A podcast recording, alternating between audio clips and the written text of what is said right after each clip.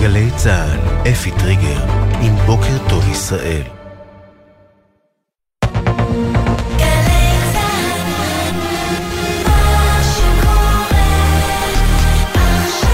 גלי צה"ל, שש בבוקר. בוקר טוב ישראל, עם אפי טריגר, עורך ראשי שרון קינן. שלום לכם, הותרו לפרסום שמותיהם של שני חללי צה"ל, הודעה נמסרה למשפחותיהם. רב סמל במילואים יהונתן מלכה, בן 23 מבאר שבע, לוחם שריון בגדוד 82, נפל בקרב ברצועת עזה. סגן אלוף במילואים יוחאי גור הרשברג, בן 52 מחוות פיליפ, מפקד יחידת איתור נעדרים בעוצבת האש, נפל בתאונת דרכים צבאית בדרום הארץ. יהי זכרם ברוך. שלושה חללי צה, חיילי צה"ל שנפלו בקרבות בעזה יובאו בצהריים למנוחות. רב סמל ראשון במילואים אילי אליהו כהן, בן 23 בנופלו, לוחם בעוצבת האש, יובא למנוחות בשעה 12 בבית העלמין בחדיד. הלווייתו של רב סמל ראשון במילואים מתן דמארי, בן 31 בנופלו, מפקד כיתה בפלוגת הסיור של חטיבת האש, תיארך באחת בצהריים בבית העלמין בדימונה. רב סמל ראשון במילואים גיל דניאלס, בן 34, לוחם פלוגת סיור בחטיבה 261, יובא למנוחות בשתיים אחרי הצהריים בבית העלמין באשדוד. פגישה טעונה אתמול בין חטופות ששוחררו ומשפחות חטופים לבין קבינט המלחמה.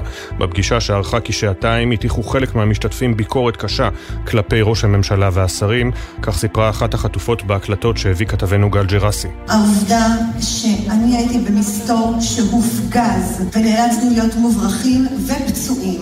התחושה היא שאין לכם מושג מה קורה שם בכלל. באופן חריג, צה"ל התנצל על תקיפה שביצע בשטח לבנון, שבה נהרג חייל צבא לבנון. בתקיפה פעלו הכוחות נגד איום שזוהה ממתחם של חיזבאללה. מדובר צה"ל נמסר שכוחות צבא לבנון לא היו יעד התקיפה, והאירוע מתוחקר. ברצועת עזה נמשכת הלחימה של כוחות צה"ל. ראש הממשלה נתניהו קרא אתמול במסיבת עיתונאים לפירוז הרצועה בסוף המלחמה. עזה חייבת להיות מפורזת. יש רק כוח אחד שיכול לדאוג לפירוז הזה, צבא ההגנה לישראל. שום כוח בינלאומי לא יכול להיות אחראי לכך. אני לא מוכן לעצום את העיניים ולקבל שום הסדר אחר.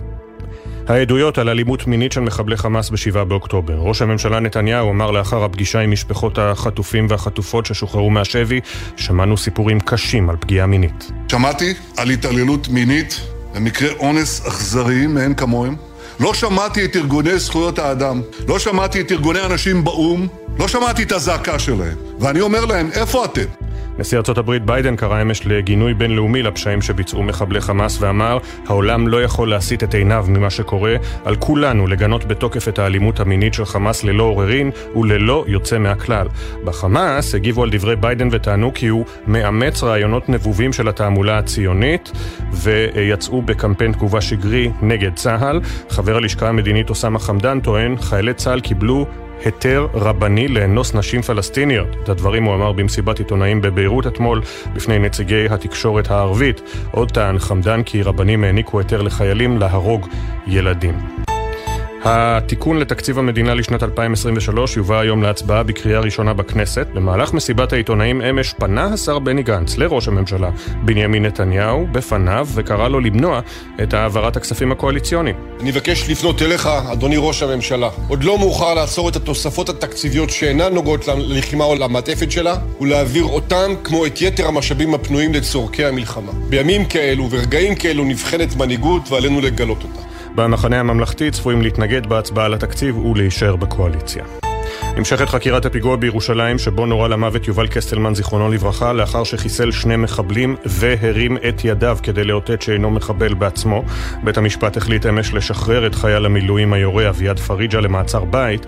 העבירה המיוחסת לו היא המתה בקלות דעת. נשיא ארצות הברית ביידן אמר הלילה כי הוא שוקל לא להתמודד בבחירות לנשיאות בשנה הבאה אם קודמו בתפקיד, הנשיא לשעבר דונלד טראמפ, לא היה בוחר להתמודד שוב. את הדברים בייד, אמר ביידן במהלך אירוע התרמה למפלגה הדמוקרטית והוסיף אסור לתת לטראמפ לנצח, זה יהיה סוף הדמוקרטיה האמריקנית. האנטישמיות בקמפוסים בארצות הברית, נציגי אוניברסיטאות העילית שהופיעו אתמול בפני הקונגרס האמריקני, סירבו לגנות קריאות להשמדה של העם היהודי, כך זה נשמע. Specifically calling for the genocide of Jews, does that constitute bullying or harassment? If it is directed and severe or pervasive, it is harassment. So the answer is yes. It is a context dependent decision. האם קריאה להשמדת העם היהודי מהווה הטרדה או בריונות? שאלה חברת ועדת החינוך והעבודה את נשיאת אוניברסיטת פנסילבניה שהשיבה אם זו קריאה לה... לאישית אז מדובר בהטרדה. וחברת הקונגרס הקשתה אז התשובה היא כן, ואז אמרה נשיאת אוניברסיטת פנסילבניה תלוי בהקשר. גם נשיאת אוניברסיטת הרווארד היוקרתית סיפקה תשובה דומה. לשימוע זומנו נשיאות הרווארד, MIT ופנסילבניה בעקבות הטיפול הלקוי שלהן באנטישמיות ובהפגנות הפגנות נגד ישראל בקמפוסים בשבועות האחרונים. מזג האוויר, תחול ירידה בטמפרטורות, גשם מקומי צפוי בצפון הארץ ובמרכזה.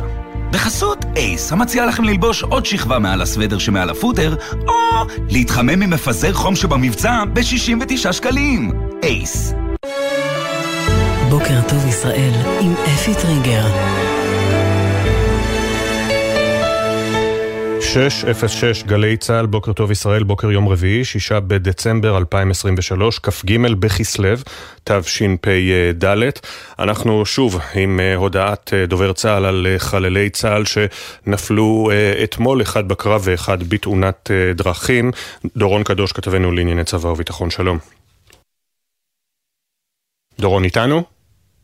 עוד מעט דורון אה, יהיה איתנו, אה, ואנחנו כאמור נחזור על השמות שהותרו לפרסום. רב סמל במילואים יונתן מלכה, בן 23 מבאר שבע, לוחם שריון בגדוד 82, שבעוצבת סער מגולן, נפל בקרב ברצועת עזה. סגן אלוף במילואים יוחאי גור הרשברג, בן 52 מחוות פיליפ, מפקד יחידת איתור נעדרים בעוצבת האש, אוגדה 98, הוא נפל בתאונת דרכים צבאית בדרום אה, הארץ. יהי זכרם ברוך. ואנחנו נעבור, אה, עוד מעט נשמע את אה, דורון קדוש, נעבור אל אה, המפגש הטעון, הקשה, בין החטופות ומשפחות החטופים אתמול לחברי קבינט המלחמה. ההקלטות הגיעו לידיך כתבנו גל ג'רסי, שלום גל. שלום, לפי יותר משעתיים של פגישה מתוחה בין בני משפחות החטופים לבין קבינט המלחמה על כל חבריו, זו הייתה ההזדמנות של המשפחות לדרוש את כל התשובות שהן רוצות, אבל הן לא תמיד קיבלו כאלו שסיפקו אותן. לפגישה הגיעו גם ארבע נשים ששוחררו משבי החמאס, על מנת שיוכלו בפעם הראשונה לספר את החוויות הקשות מהשבי בפני מקבלי ההחלטות. העדויות שנשמעו שם, אפי, היו קשות מנשוא. אני אחרי 51 יום לא ישנתי שם, לא אכלתי שם, עברתי מלא מקומות, חשבתי שאני הולכת להתפוצץ כל שנייה, עומד מולי חמאסניק שיכול להיות נכד שלי, מאיים עליי בכל דרך אפשרית. נוגעים בבנות, וכולם יודעים את זה. אין עוד דקה בחלוף 60 יום בלי יקיריהן, ולאחר ששמעו על התנאים הקשים של החטופים ברצועה, משפחות החטופים צעקו לעבר חברי הקבינט לאורך כל הפגישה, והתפרצו לדבריהם. חברי הקבינט מצידם ספגו את הביקורת והבטיחו להם כי הם עושים הכל על מנת להשיב את יקיריהן, אך ראש הממשלה ושר הביטחון הבהירו שכרגע אין עסקה על הפרק שתקרב שחרור של חטופים נוספים. במסיבת העיתונאים אמש התייחס ראש הממשלה לפגישה ואמר, השבת כל חטופינו הביתה היא אחת משלוש מטרות העל שנקבעו למלחמה, והמטרות משרתות זו את זו. יש מפעל מודיעיני עצום שעוסק רק בזה סביב השעון. כך אפי, ראש הממשלה נתניהו. תודה, גל. אז אחרי הפגישה הטעונה עם אה, משפחות החטופים התייצבו ראש הממשלה, שר הביטחון והשר בני גנץ להצהרה משותפת, כולל שאלות עיתונאים, ודווקא שם החליט uh, השר גנץ לפנות לראש הממשלה בשידור ישיר ולהביע פעם נוספת את התנגדותו לכספים הקואליציוניים בתקציב. זה לא אומר שהמחנה הממלכתי עוזבת את הקואליציה, ממש לא. Uh, כתבנו המדיני יניר קוזין, בהמשך דבריו נראה היה שראש הממשלה בהחלט לא מתכוון להיענות להפצרה הזו. שלום יניר. שלום אפי, בוקר טוב. כן, אז קודם כל ראינו את השלושה ביחד, שזה כבר עניין לא רגיל, במיוחד אחרי שבשבוע שעבר הם התפצלו, בעיקר ראש הממשלה ושר הביטחון גלנט. היו הרבה הצהרות בנושא המלחמה, ההתקדמות ברצועת עזה, אבל היה גם אירוע די יוצא דופן, צריך לומר, לפחות יוצא דופן מהעובדה שהקבינט הזה, קבינט המלחמה, השתדל לשדר אחדות.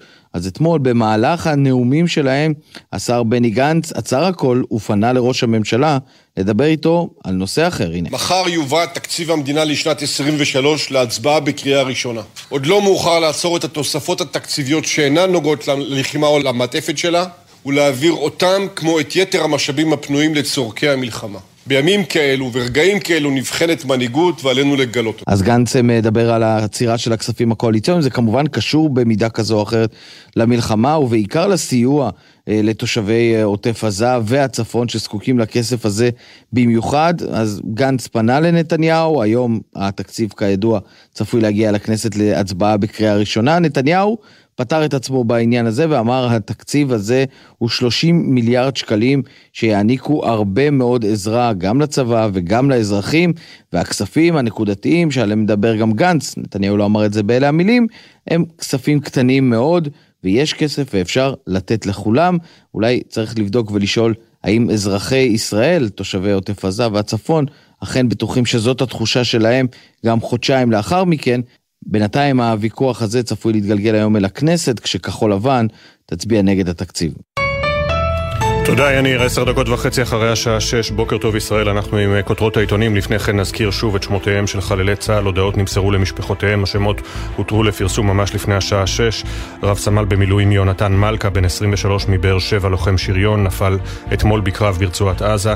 סגן אלוף במילואים יוחאי גור הרשברג, בן 52, מחוות פיליפ, מפקד יחידת איתור נעדרים בעוצבת האש, נפל בתאונת דרכים צבאית בדרום הארץ. יהי זכרם אה, ברוך. אנחנו עם כותרות העיתונים. הכותרת הקשה במעריב, ציטוט מתוך הפגישה הטעונה אתמול, אתם הורגים את הילדים שלנו. לאחר היממה המשמעותית במלחמה, צה"ל פועל קרקעית בח'אן יונס, פגישת משפחות החטופים עם חברי קבינט המלחמה יצאה משליטה, כך כותבים במעריב. טל לברם כותב, השיא עוד לפנינו, והוד יתום, לשעבר בכיר השב"כ, כותב ראשונים, ראשונים להתעשת. עוד במעריב, נציגת האו"ם גורשה, שר החוץ שלל את אשרת הכניסה של המתאמת, המתאמת ההומניטרית לין הייסטינגס בעקבות התנהלותה המוטה לטובת חמאס וסירובה לגנות את הטבח. נכסיו של סינואר בצרפת הוקפאו למשך חצי שנה. עצור את תוספת התקציב, השר בני גנץ ניצל את מסיבת העיתונאים המשותפת וקרא לראש הממשלה נתניהו עוד לא מאוחר לבלום תוספות שאינן קשורות למלחמה. בהארץ, הכותרת הראשית, חטופה לשרי קבינט המלחמה, נקודותיים ציטוט.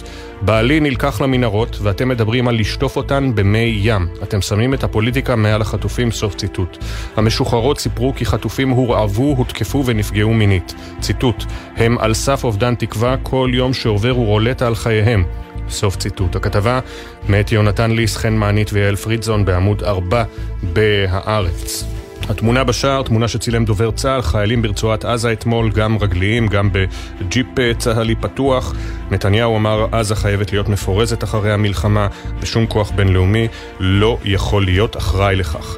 עמוס הראל מפרשן, צה"ל מעצים את הלחימה ומתקרב למפקדי חמאס הבכירים, וג'קי חורי כותב שבבתי החולים בדרום הרצועה לא עומדים בעומס הפצועים. כך ב... אה, הארץ. אנחנו נסתפק בשערים של ידיעות וישראל היום שעדיין לא הגיעו אלינו, נקווה שיגיעו בהמשך. בידיעות אחרונות, אה, גיבורי ישראל, הלוחמים שנפלו במלחמה, תמונותיהם של שבעת החללים ששמותיהם הותרו אתמול לפרסום. אה, בתוך המפגש הדרמטי, כך נשמעה השיחה בין חברי הקבינט למשפחות החטופים. חטופה ששוחררה אומרת, הייתי במס... במסתור שהופגז, נאלצנו להיות מוברחים ופצועים. בעלי היה מרביץ לעצמו כל יום, אתם שמים פוליטיקה מעל השבת החטופים, תחזירו את כולם.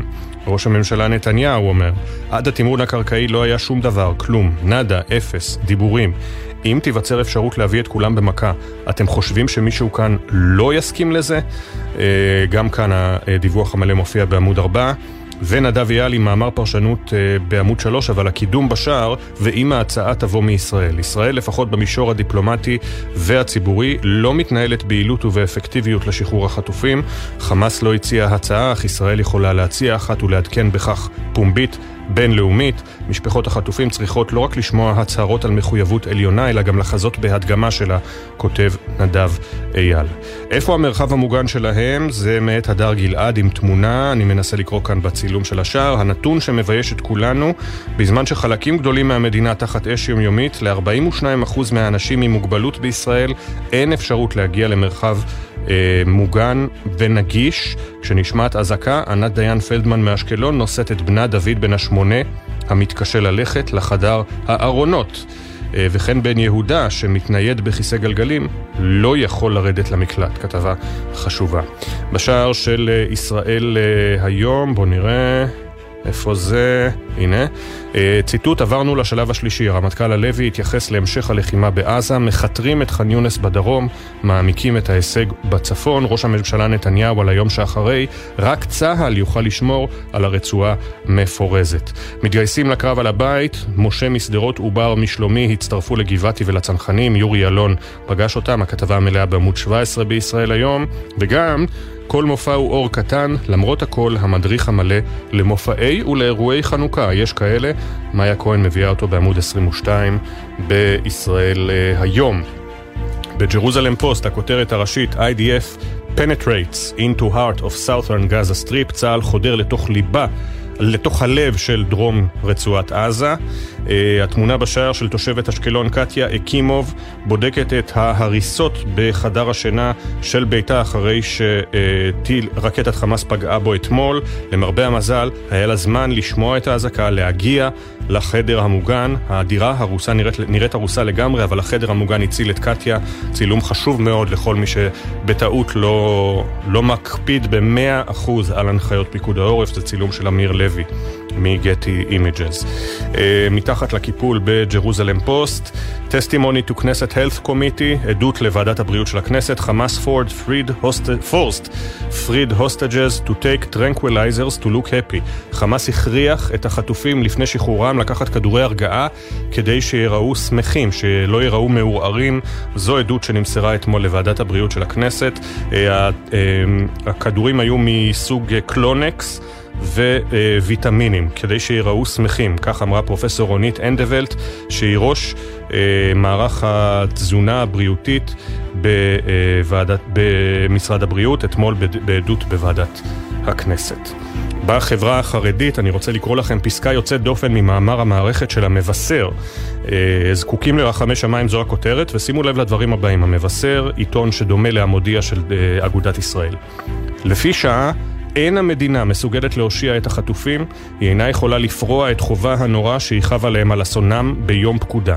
למרבה המבוכה, גם עתה בתחילת החודש השלישי למלחמה, נמשכת אטימות הלב של מערכות השלטון.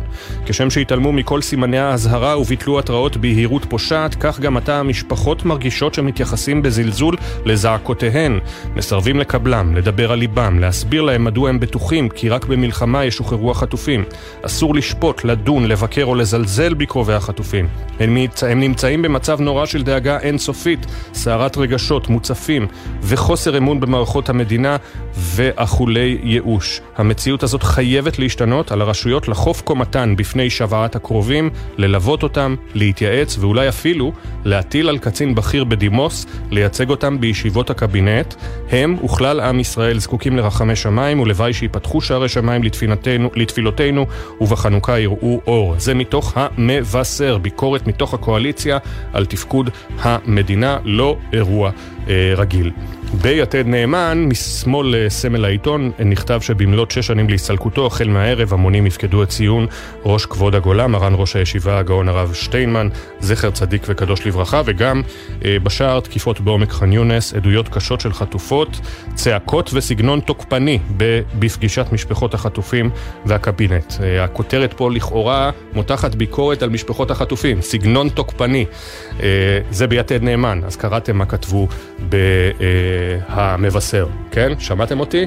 מה, קראו, מה כתבו במבשר? המבשר נגד יתד נאמן. אה, זה אירוע משמעותי, אני אצלם תכף את הפסקה הזו, כדי ש...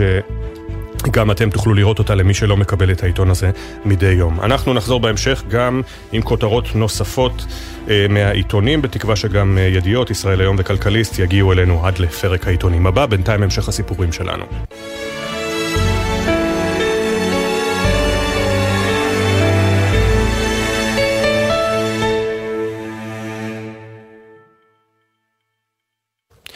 אחרי המטח שנורה אתמול לאזור המרכז והדרום והפגיעה הישירה בבית ספר בתל אביב, היה מי שציפה שפיקוד העורף יחמיר את ההנחיות בנוגע ללימודים באזור. אבל, כתבתנו לענייני חינוך יובל מילר, ההנחיות נותרות על כנן, והיום, לפחות עכשיו, בכל הארץ לומדים ללא הגבלות כלל. ההורים כמובן מודאגים, שלום יובל. כן, שלום אפי, בוקר טוב. בתום הערכת מצב פרסם פיקוד העורף את מפת ההתגוננות וההנחיות ללמידה בצל המלחמה ליומיים הקרובים. אם היה נדמה שנראה איזשהו שינוי בהנחיות בעקבות המטחים שנורו אתמול ליישובי המרכז והדרום, ואפילו אחרי פגיעה ישירה בבית ספר בתל אביב, בשטח אין שינוי כלל במתווה. ההגבלות על הלימודים נותרו אך ורק באזור מערב לכיש ויישובי קו העימות. באזור העוטף עדיין כמובן אין לימודים, אבל בשאר אזורי הארץ אין חובה לקיים לימודים סמוך למרחב מוגן, והדבר הזה מטריד ומכעיס לא מעט הורים. למרות שפיקוד העורף לא החמיר בהנחיות, אנחנו יודעים שיש רשויות שהחליטו בכל זאת להנחות את הצוותים החינוכיים ללמד בקרבת מרחב מוגן, חלקן בעקבות אה, דרישת ההורים, אחרות לשם נקיטת איזשהו משנה זהירות. אנחנו שוחחנו עם הורים שהודיעו שלא ישלחו את הילדים למוסדות שאינם ממוגנים. המדיניות של המשרד כרגע היא לאפשר חזרה כמה שיותר נרחבת ללימודים בכיתות, אבל כפי שראינו אתמול, עדיין יש ירי לאזור המרכז. בבית הספר בתל אביב גם היו מורות באותן שעות, והן מלוות כמובן על ידי אה, רשת בית הספר. שם גם אמרו לנו שכבר אה, פועלים נמרצות לתיקון הנזק והחזרה מהירה של התלמידים ללימודים. אה, אנחנו נזכיר גם הבוקר, אפי, בכל הנוגע להנחיות מדויקות באשר למתווה החזרה בכל יישוב, יש להתעדכן אך ורק דרך הרשויות והצוותים החינוכיים המקומיים. תודה, יובל.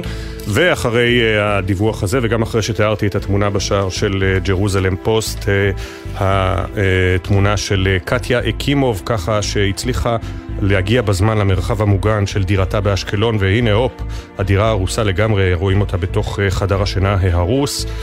אז אנחנו מזכירים גם את התמונות שנפוצו אתמול מתל אביב, של הרקטה שנפלה שם, וכמעט נפלה על אנשים, אפשר לומר. למה אנחנו מזכירים לכם את זה? כדי להדגיש שוב ושוב ושוב ושוב לעמוד בהנחיות פיקוד העורף, לא לחכות לסוף הבומים, אלא לחכות עשר דקות, לא משנה היכן אתם בארץ, עשר דקות אחרי אזעקה, לפני שחוזרים הביתה, חוזרים לשגרה, יוצאים מהממ"ד, יוצאים מהמקלט. אם אתם לא מאמינים לי, לכו לסטורי באינסטגרם של שלמור שטרוזמן, יקירתנו, שפשוט צילמה רקטה ענקית ככה ברחוב בתל אביב, או שבב רקטה ענקי, יש שריד רקטה, ממש נפל של רקטה כמעט מלאה. תקשיבו, אה, תקשיבו אה, עד אה, הסוף להנחיות, זה מציל חיים. טוב, אנחנו עם שני עיתוני כלכלה בינתיים, זה דה מרקר וגלובס. בגלובס, הכותרת הראשית, אורן דורי ממשיך לעסוק בתקציב, ושימו לב לכותרת הראשית, גם חברי הקואליציה מתקשים לעכל את התקציב של סמוטריץ'. שוב, הערה לראש הממשלה, אני בטוח שאתה מבין בזה יותר טוב ממני וקורא סקרים ומחקרים, זה לא עושה לכם טוב לתדמית הממשלה, הסיפור הזה של uh, התקציב.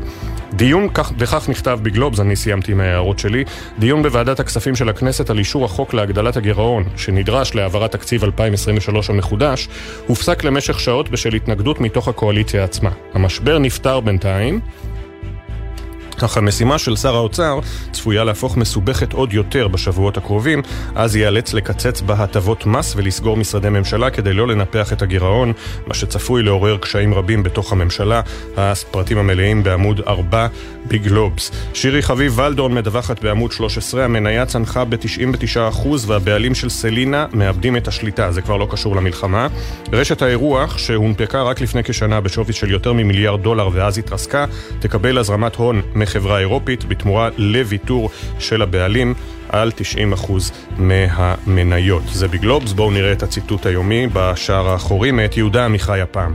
אצלי אין מוקדם ומאוחר, הזמן הוא חלל שאני נע בו קדימה ואחורה בקלות. אצלי אין מוקדם ומאוחר, הזמן הוא חלל שאני נע בו קדימה ואחורה בקלות. יפה. בדה מרקר, הכותרת הראשית, דווקא בשיא האבטלה, בשירות התעסוקה עובדים בחצי משרה. המלחמה הביאה לזינוק בשיעור האבטלה ויש 320 אלף איש התובעים דמי אבטלה. פעילות מוגברת של שירות התעסוקה הייתה יכולה להפחית את שיעור האבטלה, אך המשרד פתוח ארבעה ימים בשבוע למשך ארבע שעות והוועד מתנגד לתוספת שעות. לפי מקורות אה, ממשלתיים, ברקת כלל אינו מעורב בנעשה בשירות התעסוקה. הכתבה המלאה מאת נתי טוקר בעמוד 3 אה, בדה מרקר. מרקר, עוד בדה מרקר. Uh, החובות מעזה לעסקים בישראל מוערכים בעשרות מיליוני שקלים, אך הסוחרים לא מפוצים, מדווחת uh, עדי דוברת. איפה עמוד 11? הנה, חייבים לי מיליונים. עשרות סוחרים בענפי המזון והביגוד שסיפקו סחורה לעזה ולא קיבלו עליה תשלום, דורשים מהמדינה פיצוי בגין נזקי מלחמה. טיל שהשמיד מבנה מאפשר קבלת פיצוי ובצדק, אבל חוב כספי אבוד, שמשמיד ערך לעסק ולא ניתן יהיה לגבותו, נותר לגבותו, סליחה, לא ניתן יהיה לגבות אותו, נותר ללא מענה, זה בעמוד 11 בדה מרקר. הנה הכניסו לנו את כלכליסט, לא הספקתי לעבור, אבל הנה הכותרת בשער, הברבורים השחורים מרחפים מעל ענף הנדל"ן למגורים, פיצצת נדל"ן. אה, דיווחי הקבלנים לבורסה מעידים על קריסה של 30 90 אחוז במכירת דירות מתחילת אוקטובר, המחסור בידיים עובדות הותיר חלק מאתרי הבנייה שוממים, האיחורים הצפויים במסירת דירות יעמיסו חוב נוסף על החברות הבונות, והחברות שמספקות להן מוצרים לוחצות גם הן על תשלומים. התוצאה הצפויה קשיי תזרים חריפים, שיובילו לקריסה של חברות קטנות ובינוניות, וחברות גדולות ויציבות שימתינו לשעת כושר כדי ליהנות מהביקושים הכבושים שהשתחררו במחצית השנייה של השנה. פרויקט מיוחד על המשבר בענף הנדל"ן בעקבות המלחמה, בעמודים 4 עד 12 בכלכליסט. גם ישראל היום הגיע אלינו, אז אני יכול לחפש את הקריקטורה של שלמה כהן חביב, מדי יום הוא הקריקטוריסט הקבוע של אה, ישראל אה, היום. וכאן אה, יפה. אה, יש דיווח, ישראל תציף את מנהרות חמאס במי ים, רואים חייל אה, ליד הים, מהים יוצא צינור שנכנס לתוך פיר של מנהרה, והחייל אומר, ומי שלא מתאים לו, שישתה מהים של עזה. למי שלא מכיר את זה, כי אתם צעירים מדי, מי שלא מתאים לו שישתה מהים של עזה, זה היה משפט קבוע של יאסר ערפאת נגד המתנגדים שלו, גם אחרי שהיה כאן בהיותו יושב ראש הרשות הפלסטינית. הנה זה מתהפך על העזתים, והחייל אומר את זה אה, על אה, הזרמת מי אה, הים. בהארץ, הקריקטורה הבוקר היא לא מצחיקה, אה, אבל זה חלק מהמטרה של קריקטורות. אה, שני אזרחים אה, ברחוב, גבר ואישה אוחזים ידיים, מולם שלושה אנשים, אישה, גבר ובן אדם במדרכה ממול, שלושתם עם נשק, והאישה לגבר בלי הנשק אומרת לו, רק אל תרים ידיים, סימן קריאה. זו קריקטורה של ערן וולקובסקי. בזמן שנשאר אני רוצה לקרוא לכם מעט מתוך מאמר אורח של אישה בשם לי ביבי אנקין. לי ביבי אנקין כותבת במהדור מאמרים ומכתבים של הארץ, היא מרפאת בעיסוק ומדריכת הורים ומגדירה עצמה חבר, חברת נפש של כרמל גת שנחטפה ב-7 באוקטובר. לא ילדה, לא אימא, לא קשישה, בלי אזרחות זרה. זו כותרת המאמר. כרמל גת עדיין שם. אחרי כל הפעימות, ההתרגשויות, הדמעות, האכזבות, עדיין שם. לא ילדה, לא אימא, לא קשישה, אין לה אזרחות זרה. כרמל היא אישה בת 39 שנחטפה מבארי וטרם שבה אלינו, אבל תצטרכו לסמוך עליי, כותבת לי, שהיא חתיכת בת אדם. בת האדם המרשימה ביותר שהכרתי. היא אישה אמיצה עם מלא כוחות, אבל הזמן אוזל והיא חייבת לחזור הביתה יחד עם כולם. אסור לשכוח אותה, אסור לשכוח אותם. לפני כשבוע גילינו שהמציאות לא הייתה רחוקה כל כך מהדמיון שלי. אה, כשהתברר שכרמל חטופה, לא יכולתי שלא לדמיין תמונה אחת. בני אדם רבים, גברים, נשים וילדים, יושבים במנהרה חשוכה ומבולבלים, וביניהם כרמל, כמו איש של אור זורח, משחקת עם הילדים, שרה להם שירים ומספרת סיפורים. ככל שעבר הזמן התמונה הלכה ודעתה, אבל לפני כשבוע גילינו שהמציאות לא הייתה רחוקה כל כך מהדמיון שלי, היא כותבת. התברר שכרמל אכן עסקה בריפוי, בעיסוק, גם בשבי. היא כתבה יומן עם החטופים האחרים כדי לשמור על ההתמצאות. היא העבירה שיעורי יוגה, וגם העבירה סשנים של דמיון מודרך, כך כנראה היא שמרה על השפיות של הסובבים, וככה כנראה גם שמרה על השפיות שלה עצמה, קצת כמו השיחות שלנו, שבהן היא מארגנת אותי, ככה היא גם ארגנה את האחרים בשבי וגם את עצמה. אז כרמל גת היא לא ילדה, לא אימא, לא קשישה וגם אין לה אזרחות זרה. היא אישה אמיצה ומלאת כוחות, אבל הזמן אוזל והיא מוכרחה לחזור הביתה עם כולם. אסור לשכוח אותה, אסור לשכוח אותם. צריך לעשות הכל כדי להחזיר את החטופים, הכל. זה בעמוד 11 בהארץ, לא קראתי את הכל, אבל זה מאמר אה, או מכתב מאוד מאוד מרגש מאת לי ביבי אנקין, כאמור, מגדירה עצמה אה, חברת נפש של כרמל אה, גת, שנחטפה לעזה ועדיין שם. אנחנו יוצאים להפסקה של פחות מדקה אחריה, נברר מדוע בלונדון לא רצו אה, להדליק חנוכה ונכנעו בסוף ללחץ אה, יהודי מתון, אה, וגם פינת מאחורי השמות ובפינת הפרשנים שלנו הבוקר, בעקבות הירי למוות בדורון קסטלמן, זיכרונו לברכה, האם באמת חלה התרופפות במשמעת הנשק בצה"ל. מיד חוזרים.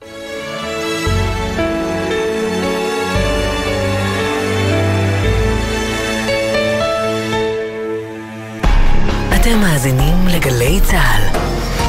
גם בתקופה זו מפעל העלייה אינו פוסק לרגע, וישראל מתברכת באלפי עולים חדשים שמגיעים ארצה. כמו כולנו, ואולי יותר, גם העולים זקוקים ליד מחבקת ולאוזן קשבת. שימו לב לעולים החדשים, וכוונו אותם למוקד של משרד העלייה והקליטה, מסיוע ממשלתי ועד לתמיכה נפשית וליווי לעסקים, בכל שעה, בכל מקום ובמגוון שפות. כוכבית 2994, משרד העלייה והקליטה ומערך ההסברה הלאומי. Yeah, yeah, yeah.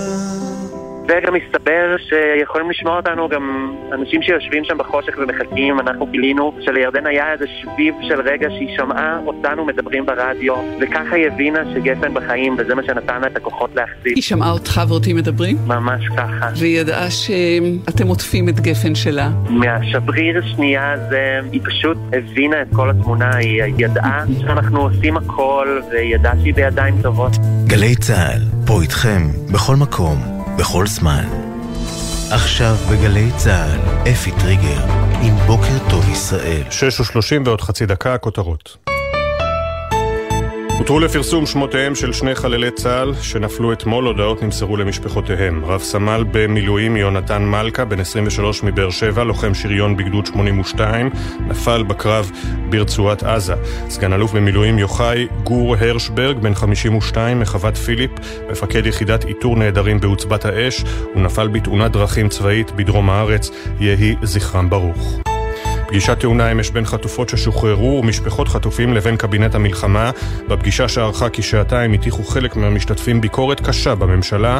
הנה אחת החטופות, אה, כפי שהיא נשמעת בהקלטות שהביא כתבנו גל ג'רסי. העובדה שאני הייתי במסתור שהופגז ונאלצנו להיות מוברחים ופצועים. התחושה היא שאין לכם מושג מה קורה שם בכלל.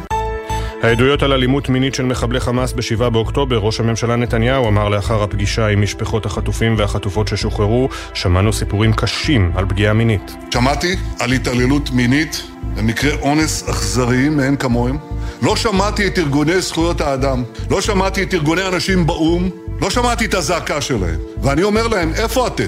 נשיא ארצות הברית ביידן קרא אמש לגינוי בינלאומי לפשעים שביצעו מחבלי חמאס ואמר העולם לא יכול להסיט את עיניו ממה שקורה על כולנו לגנות בתוקף את האלימות המינית של חמאס ללא עוררין וללא יוצא מהכלל.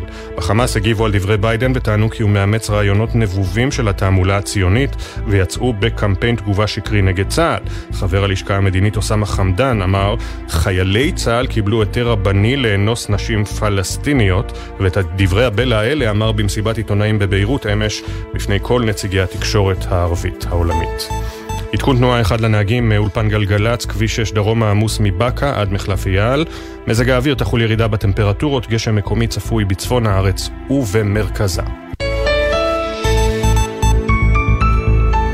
בארץ מתמודדים עם החיים תחת מלחמה, בחו"ל מתמודדים עם האנטישמיות הגוברת. יהודים רבים בתפוצות מוצאים את עצמם לא פעם נאלצים להצניע סממנים יהודיים. מחר, למי שלא יודע, ערב uh, נר ראשון של חנוכה.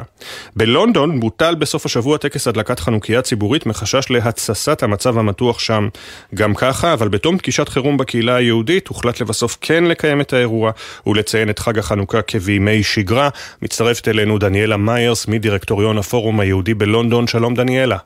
היי, בוקר טוב, ותודה שהזמנתם אותי.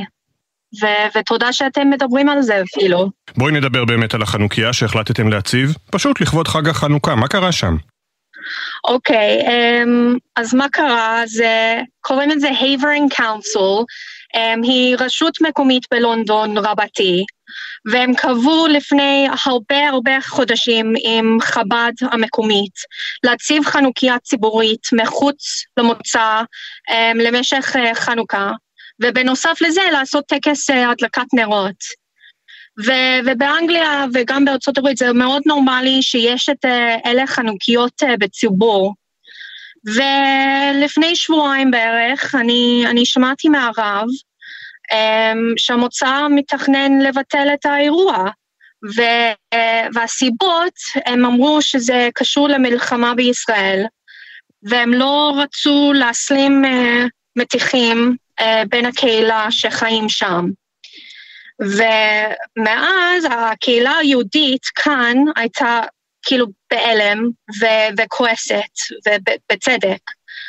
אמ, אז אחרי הרבה, לאחר הרבה אימיילים ו- ושיחות טלפון, uh, ביום שישי הקודם אני, אני הצלחתי לקיים פגישת חירום עם, עם הרבנים המקומיים ועם ראש המוצא הזו, והצלחנו לשנות uh, דעתם, והם בסוף חוגגים את uh, חנוכה. טוב מאוד שהצלחתם לשנות את דעתם. ממה לדעתך הם פחדו? מעימותים אלימים? מזה שאנשים אנטי-ישראלים יבואו להפריע? אז מה שבאמת היה מוזר, שזה לא בא... זה, הם, הם אמרו, ומה שאני הבנתי, זה לא בא ממקום של uh, תנועה.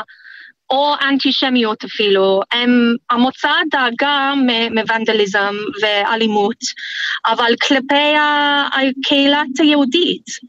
ו- ואמרתי להם שהמוצא לא הייתה זכות uh, לבטל את החגיגות שלנו בגלל דאגה לנו. אנחנו לא דואגים על זה. כן אנשים ששונאים ישראל או יהודים, אם הם יבואו, הם יבואו, אבל לא, לא היה את הזכות של המוצא לבטל על זה. Um, והמוצא באמת חשבו שזה היה הדבר הנכון לעשות.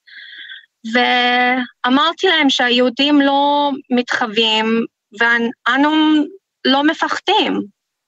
בואי נדבר באמת על האווירה בלונדון, באנגליה בכלל. ראינו בסוף השבוע עוד הפגנה בעד ישראל, אבל יש יותר הפגנות נגד. מפחיד להיות יהודי בלונדון בימים אלה, לא?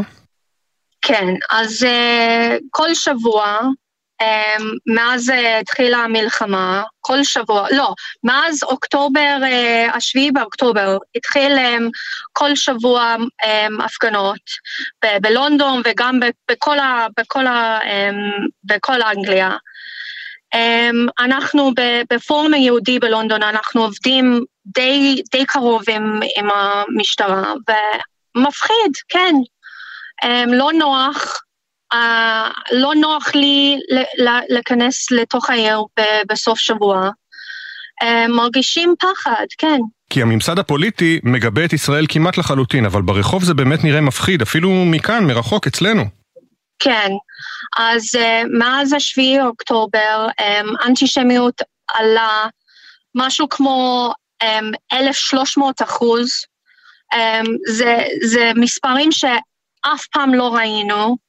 Um, וזה לא רק, um, זה, זה גם אלימות, זה מאוד מפחיד. הממשלה וגם ה, ה, ה, um, הממשלה שלנו, הם, הם אומרים את הדברים הנוחים, והם הם מבינים אותנו והם שומעים אותנו, אבל מה, שזה, מה קורה ב, אמ, בסופי השבוע, זה אנשים ששונאים אותנו, הם באים לזה, לכל המרצ'יז, והם, זה כן, זה מאוד מפחיד. ולקראת חג החנוכה שמתחיל מחר, אתם מגבירים אבטחה ליד קהילות יהודיות, סביב בתי כנסת? כן, אמ, אז כלפי חנוכה, מה שאני אמרתי זה, זה מאוד נורמלי שיש את החנוכיות בציבור, ו... מאז ששמעתי שהמוצא הזו לא, לא רוצה לעשות את זה, אני כתבתי לכל המוצאות בלונדון, ולא הכל, אבל הרבה מהם הם, הם עושים משהו, או הדלקת נרות, או הם שמים אה, חנוכיה מחוץ למוצא. אמ, יש כאלה ש, שרוצים לעזור לנו ורוצים לשמור עלינו, ויש כאלה שלא, ו- וזה בעייתי, ואנחנו עובדים על זה. דניאלה מיירס בלונדון, שיהיה חג חנוכה שמח ושקט, תודה רבה שדיברת איתנו. תודה, גם חג שמח לכם, תודה שהזמנתם אותי. אזהרה, תוכן גרפי. זו הכותרת שתראו ברבים מאתרי החדשות, העיתונים ותוכניות הטלוויזיה בעולם בימים האחרונים. היא תוביל אתכם לכתבות על העדויות על מעשי אונס שביצעו מחבלי חמאס בנשים ישראליות ב-7 באוקטובר. כתבת חדשות החוץ איה אילון, אחרי שתיקה ארוכה אתמול, פורסמו שני תחקירים גדולים ברשתות זרות מובילות, הכוללים עדויות מזעזעות על האלימות המינית. שלום איה. שלום אפי, כנראה גם היום אזרחים מרחבי העולם יוכלו לפתוח את מהדורות החדשות או את עיתוני הבוקר ולשמוע ולקרוא על מעשי האונס והאלימות המינית שביצעו מחבלי חמאס ב-7 באוקטובר. ברקע קריאתו אמש של נשיא ארצות הברית ג'ו ביידן לגינוי בינלאומי לאלימות המינית שביצע חמאס במתקפה, ובעקבות הדיון באו"ם ביום שני האחרון, בו נחשפו עדויות ותיעודים נוספים ממעשי הזוועות הללו, הנושא לא עבר על סדר היום העולמי, וברשתות התקשורת הזרות הגבירו את העיסוק בו. ברשת CNN למשל, המגיש הזהיר מפני תוכן גרפי ורגיש, שנמצא בתחקיר מקיף ששודר אתמול. The details are horrific. Listen to this Israeli paramedic whose rescue unit responded to the massacre at kibbutz Be'eri. הפרטים מחרידים, מדגישה הכתבת של CNN ומוסיפה, תקשיבו לפרמדיק הזה שיחידת החילוץ שלו הגיבה לטבח בקיבוץ בארי. וזו לא העדות היחידה, בהמשך הכתבה נמצאות עדויות נוספות ומטלטלות מאותה השבת.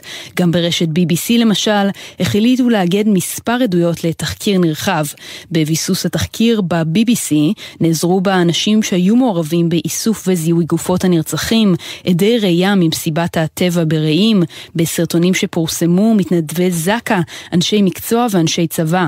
התחקיר עצמו גם הוא מכיל תוכן קשה במיוחד. גם ברשתות האחרות הקפידו לסקר את הדיון באו"ם, והביאו ציטוטים משם, ונוכל רק לשער שיפרסמו תחקירים דומים בהמשך.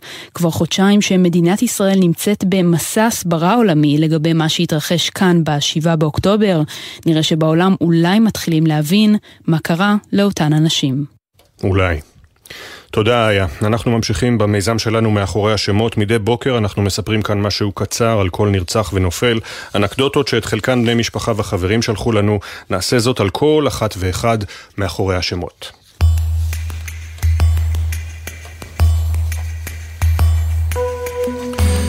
רב סרן במילואים אופיר ארז, בן 57 מסופה, היה חבר כיתת הכוננות בקיבוץ. אופיר היה מדריך טיולים שהכיר כל סלע וצמח וסיפר את החידות והבדיחות הכי מקוריות שיש. קרינה אלה דוידוב מקריית גת נרצחה במסיבה ברעים. קרינה אהבה מסיבות טבע וגררה איתה גם את חברותיה הטובות, ממזרח למערב ומצפון לדרום, אבל עם קרינה הדרך תמיד הייתה מיוחדת. רב סרן בן ברונשטיין, בן 24 מחולון, היה לוחם ביחידת דובדבן. בן היה מפקד מצטיין שהציב לחייליו סטנדרטים גבוהים, אבל תמיד דיבר איתם בגובה העיניים, וידע להפוך בן רגע לאחד מהחבר'ה. חנה איפרגן נרצחה בפיגוע ירי בירושלים. חנה הייתה המנהלת המסורה של בית הספר בנות הדסה בבית שמש, ואשת חינוך במשך שלושה עשורים. היא גידלה דורות של תלמידים. סמל ראשון גלי רועי שקוטאי, בן 21, מצופר, היה לוחם בסיירת הנחל. גלי, שאהב בעלי חיים ולהאזין למוזיקה בפטיפון, מילא את החצר באינספור חידושים שיצר במו ידיו. אופק קמחי, בן 23 מראשון לציון, נרצח במסיבה ברעים. אופק גדל בבית אדום, ותמיד תמיד עודד את הפועל תל אביב מיציע חמש. סמל נתן חי ליאר, בן 20 מנתניה, היה לוחם בגדוד דוכיפת בחטיבת כפיר. נתן, שעלה ארצה והתנדב לצה"ל, היה המדריך הראשון של שבט בני עקיבא, שקיבל במהלך המלחמה את השם רעים. עפרה קידר, בת 70, מקיבוץ בארי, נרצחה לאחר שנחטפה לרצועת עזה. עפרה אהבה במיוחד את המוזיקה של אלוויס, שהפכה גם לצלצול בטלפון שלה. היא הייתה ספורטאית בנשמתה.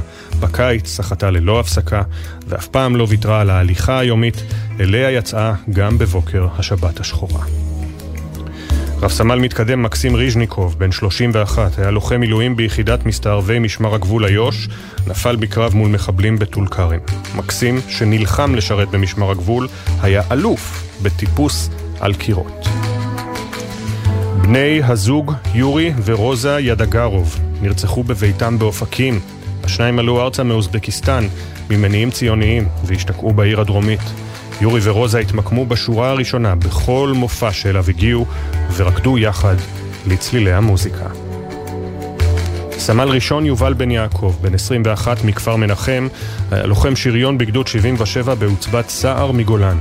הוא אהב לטייל בקיבוץ עם כלבתו טריקסי, והאמין יותר מכל במשפט, במקום שבו נשבר האדם, נולד הלוחם. שמיל אבסוב נרצח כשחילץ נמלטים מהמסיבה ברעים במונית שלו. לשמיל היה חוש הומור עוקצני במיוחד, והוא תמיד חזר עם סיפורים לא שגרתיים מתא המונית. רב סמל בכיר יוראי אליהו כהן, בן 29, היה לוחם בימ"מ. יוראי היה מתאמן הקרוספיט הכי תחרותי שיש, הוא אף פעם לא עצר עד שלא עשה את התרגיל בצורה מושלמת. איתן שניר, בן 21, נרצח במסיבה ברעים. יותר מכל אהב איתן לבלות בים ולגלוש, ותמיד נשאר לצפות בשקיעה עם בת זוגו, אותה הכיר מגיל תשע. השניים כבר תכננו את המעבר לדירה המשותפת. סמל ראשון נהוראי סעיד, בן 21 מאופקים, היה לוחם בגדוד 92 בחטיבת כפיר. כשרצו לשמח את נהוראי, הספיקה ישיבה עם חברים טובים במקור מים בטבע, סיגריות, וכמובן XL, המשקה שכל כך אהב, ועדיין ממתין לו במקרר. מאיר מויאל, בן 55 מקריית שמונה, נהרג מפגיעת טיל נ"ט בגבול לבנון. מאיר, ששירת שנים רבות בגבול הצפון וסייע לכוחות באזור, היה הדוד האהוב ביותר במשפחה. סמל ראשון יקיר לוי, בן 21 ממורשת, היה לוחם בגדוד 13 בחטיבת גולני. יקיר דאג לשפר את מצב הרוח של כל מי שפגש בו עם המשפט הקבוע שלו: אל תשכחו לחייך. אלינה וייסברג, בת 17, נרצחה בחוף זיקים. אלינה לא פספסה אף טיול ופעילות בתנועת הנוער, ותמיד לקחה בטבעיות את ההובלה. סמל ראשון שלו ברנס, בן 20 מכפר ברוך, היה לוחם בגדוד 13 בחטיבת גולני. שלו היה אוהד מושבע של מכבי חיפה, והלוחם עם החדר הכי מצוחצח. אופיר צרפתי, בן 27, נרצח לאחר שנחטף לעזה מהמסיבה ברעים, גופתו הושבה ארצה בשבוע שעבר. אופיר איחר לא פעם, אבל תמיד מסיבות טובות. הוא חלם לגור בעתלית עם שלושה רוטוויילרים. סמל אופיר טסטה, בן 21 מירושלים, היה לוחם שריון בגדוד 77 בעוצבת סער מגולן. אופיר היה לוחם מסור של כמעט לא ידע פחד, וגם בזמן השירות לא ויתר אף פעם על לימוד תורה. אריה זלמן זלמנוביץ', בן 85, מקיבוץ ניר עוז, נרצח לאחר שנחטף לרצועת עזה. אריה היה איש אדמה וחקלאות שעסק כל חייו בגידולי שדה, והיה לו ידע בלתי נגמר על הארץ. השמות, הפנים. הסיפורים המלאים יעלו בהמשך לעמוד האינסטגרם והפייסבוק של גלי צה"ל. נזכיר שבני משפחה וחברים יכולים לשלוח לנו סיפורים ותמונות, לכתוב את המייל זיכרון שטרודל זיכרון עם K. תודה לשירה שפי, אנה פינס ואילי זילברברג שהביאו את הסיפורים לשידור.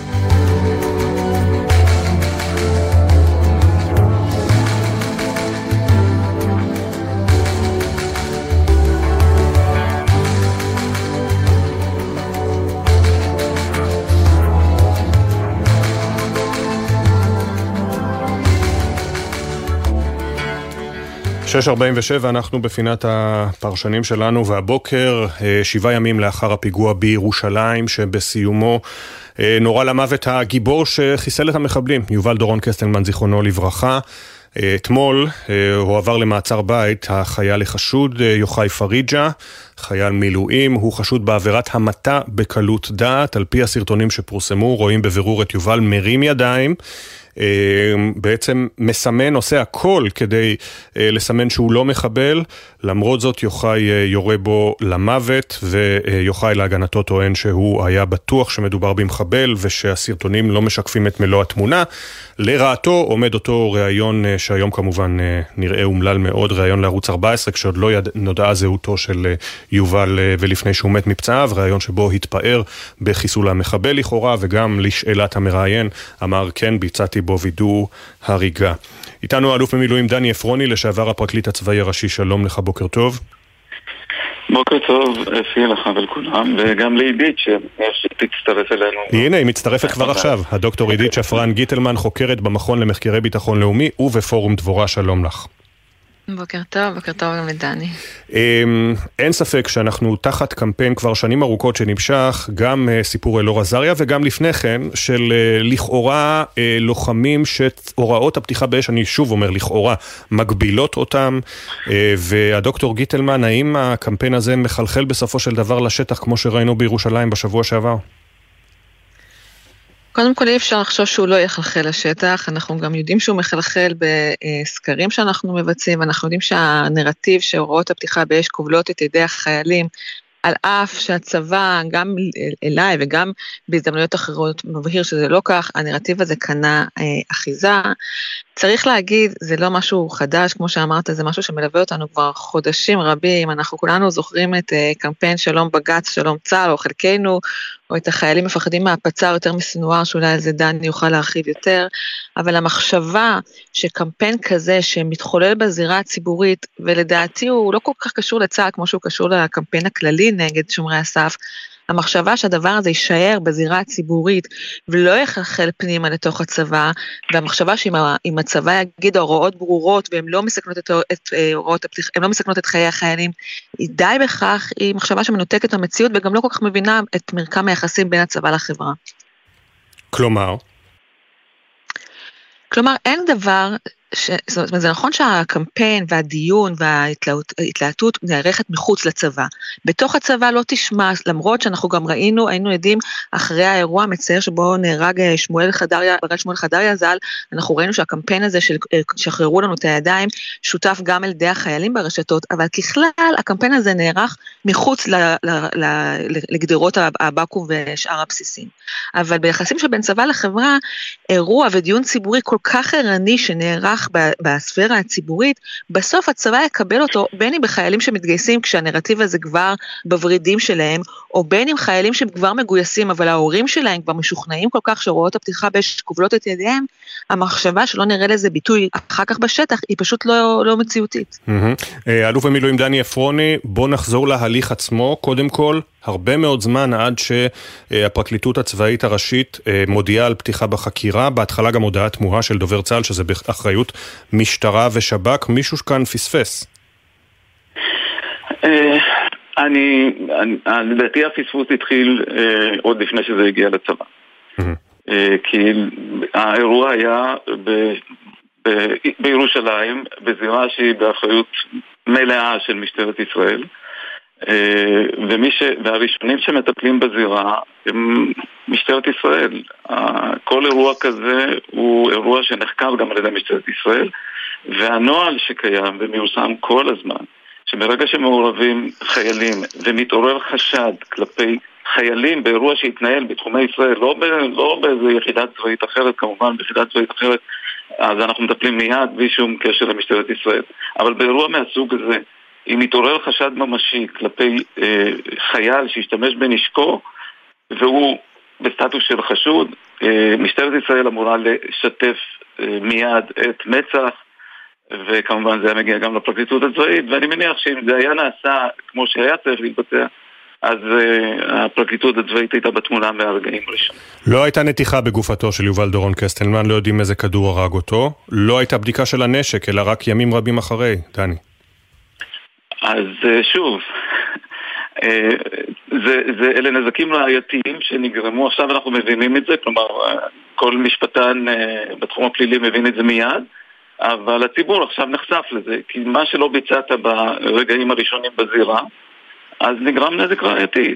אני לא חושב, אני לא יודע, אני לא יודע אם בכל מקרה, דרך אגב, אני אזכיר לאחרים שאולי ראו תמונות אפילו בארצות הברית.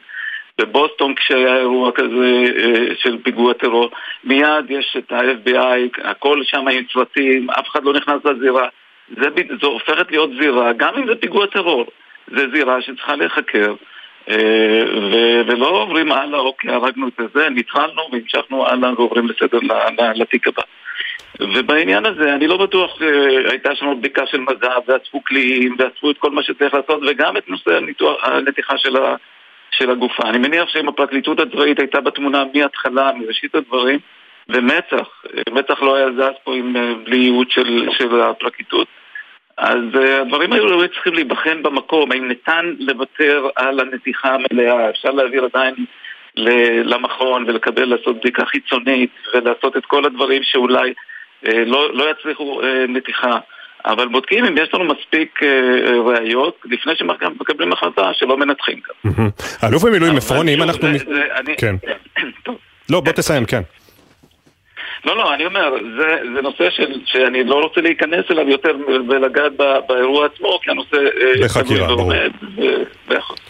אבל אתה יודע, אם אנחנו מסתכלים באמת על, ה, על הלך הרוח הפוליטי, אז היום קל מאוד להרבה מאוד אנשים לבוא בטענות לשרים סמוטריץ' ובן גביר וסטרוק ואנשי הציונות הדתית ועוצמה יהודית, שככה מזלזלים בדין הבינלאומי ואומרים מחבל בשטח צריך להרוג בדרכים כאלה או אחרות. אבל אני מזכיר שהייתה פה פעם מפלגה הימין החדש, עמד בראשה נפתלי בנט, שלימים יהפוך לראש ממשלה, והיה לה תשדיר במערכת הבחירות ממי הלוחמים חוששים יותר, מהפצ"ר או סינואר. השיח הזה היה גם במקומות הלכאורה יותר מתונים של הציונות הדתית.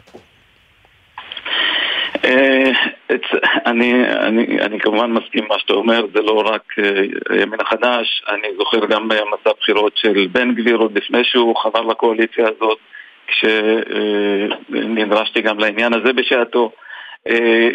המסרים האלה שעוברים, ופה אני מתחבר למה שעידית ציינה לגבי הנרטיב, הנרטיב שמנסים ומצליחים להטמיע בציבור הכללי, וזה משפיע, וזה משפיע, ופה חסרה הדוגמה האישית, והדוגמה האישית הזאת צריכה להגיע כמו שאנחנו מדברים בצבא תמיד על המפקדים, וזה אחד הערכים שיש לנו באוכלי צה"ל, דוגמה אישית, מנהיגים הם גם מהווים דוגמה אישית, וכל מי שעומד בסטטוס הזה, בין אם ראש הממשלה, בטוח ראש הממשלה, mm-hmm. בעניין של דוגמה אישית הוא לא הראה, לא בהקשר של אביאור עזריה וגם לא בהקשר של קסטלמן, הוא הראה בדיוק איך לא צריך להתנהג מנהיג, ואלה מסרים שמחלחלים.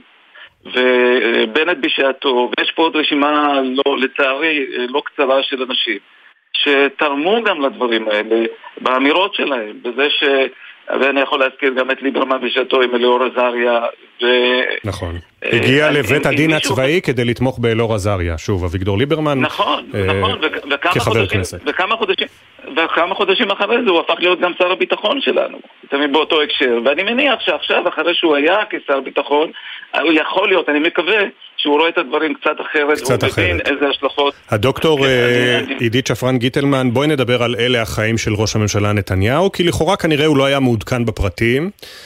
גם, אגב, השאלה ששאלו אותו היא לא הייתה השאלה הנכונה, שאלו אותו על חלוקת נשק לאזרחים, אבל הסיפור פה הוא לא חלוקת הנשק, אלא הנשק שבידי הלוחמים, שאדם מרים ידיים מולו והוא יורה לכאורה בכל זאת להרוג. כן, מה, אז, מה אז עושה ביטוי אלה החיים לציבור פה? אז אני, לא, אז אני לא רוצה להתפתות וללכת למקום הקל הזה, ואני באמת חושבת שראש הממשלה לא, פשוט לא היה בקיא בפרטים, שזה לכשעצמו דבר די מדהים, למרות שאנחנו בתוך מלחמה, אז ניתן לו את, ה, את הקרדיט הזה. אבל אני כן רוצה בהקשר הזה לומר שאת החקירה צריך למצות, ומגיע למשפחה את כל התשובות וגם לציבור, אבל הדבר המשמעותי פה הוא, הוא האפקט הציבור, האלמנט הציבורי. איך אנחנו מגיעים למצב שבו לראות בבן אדם שמרים ידיים ונמצא על ברכיו, הופך להיות ממוסגר בתור טרגדיה כי יש פה טעות בזיהוי, ולא טרגדיה כי הגענו למצב שגם הרמת ידיים היא כבר לא איזה דגל שחור שמתנוסס מעל, לא יורים. ובמובן הזה אני חושבת שהרמטכ"ל עשה טוב.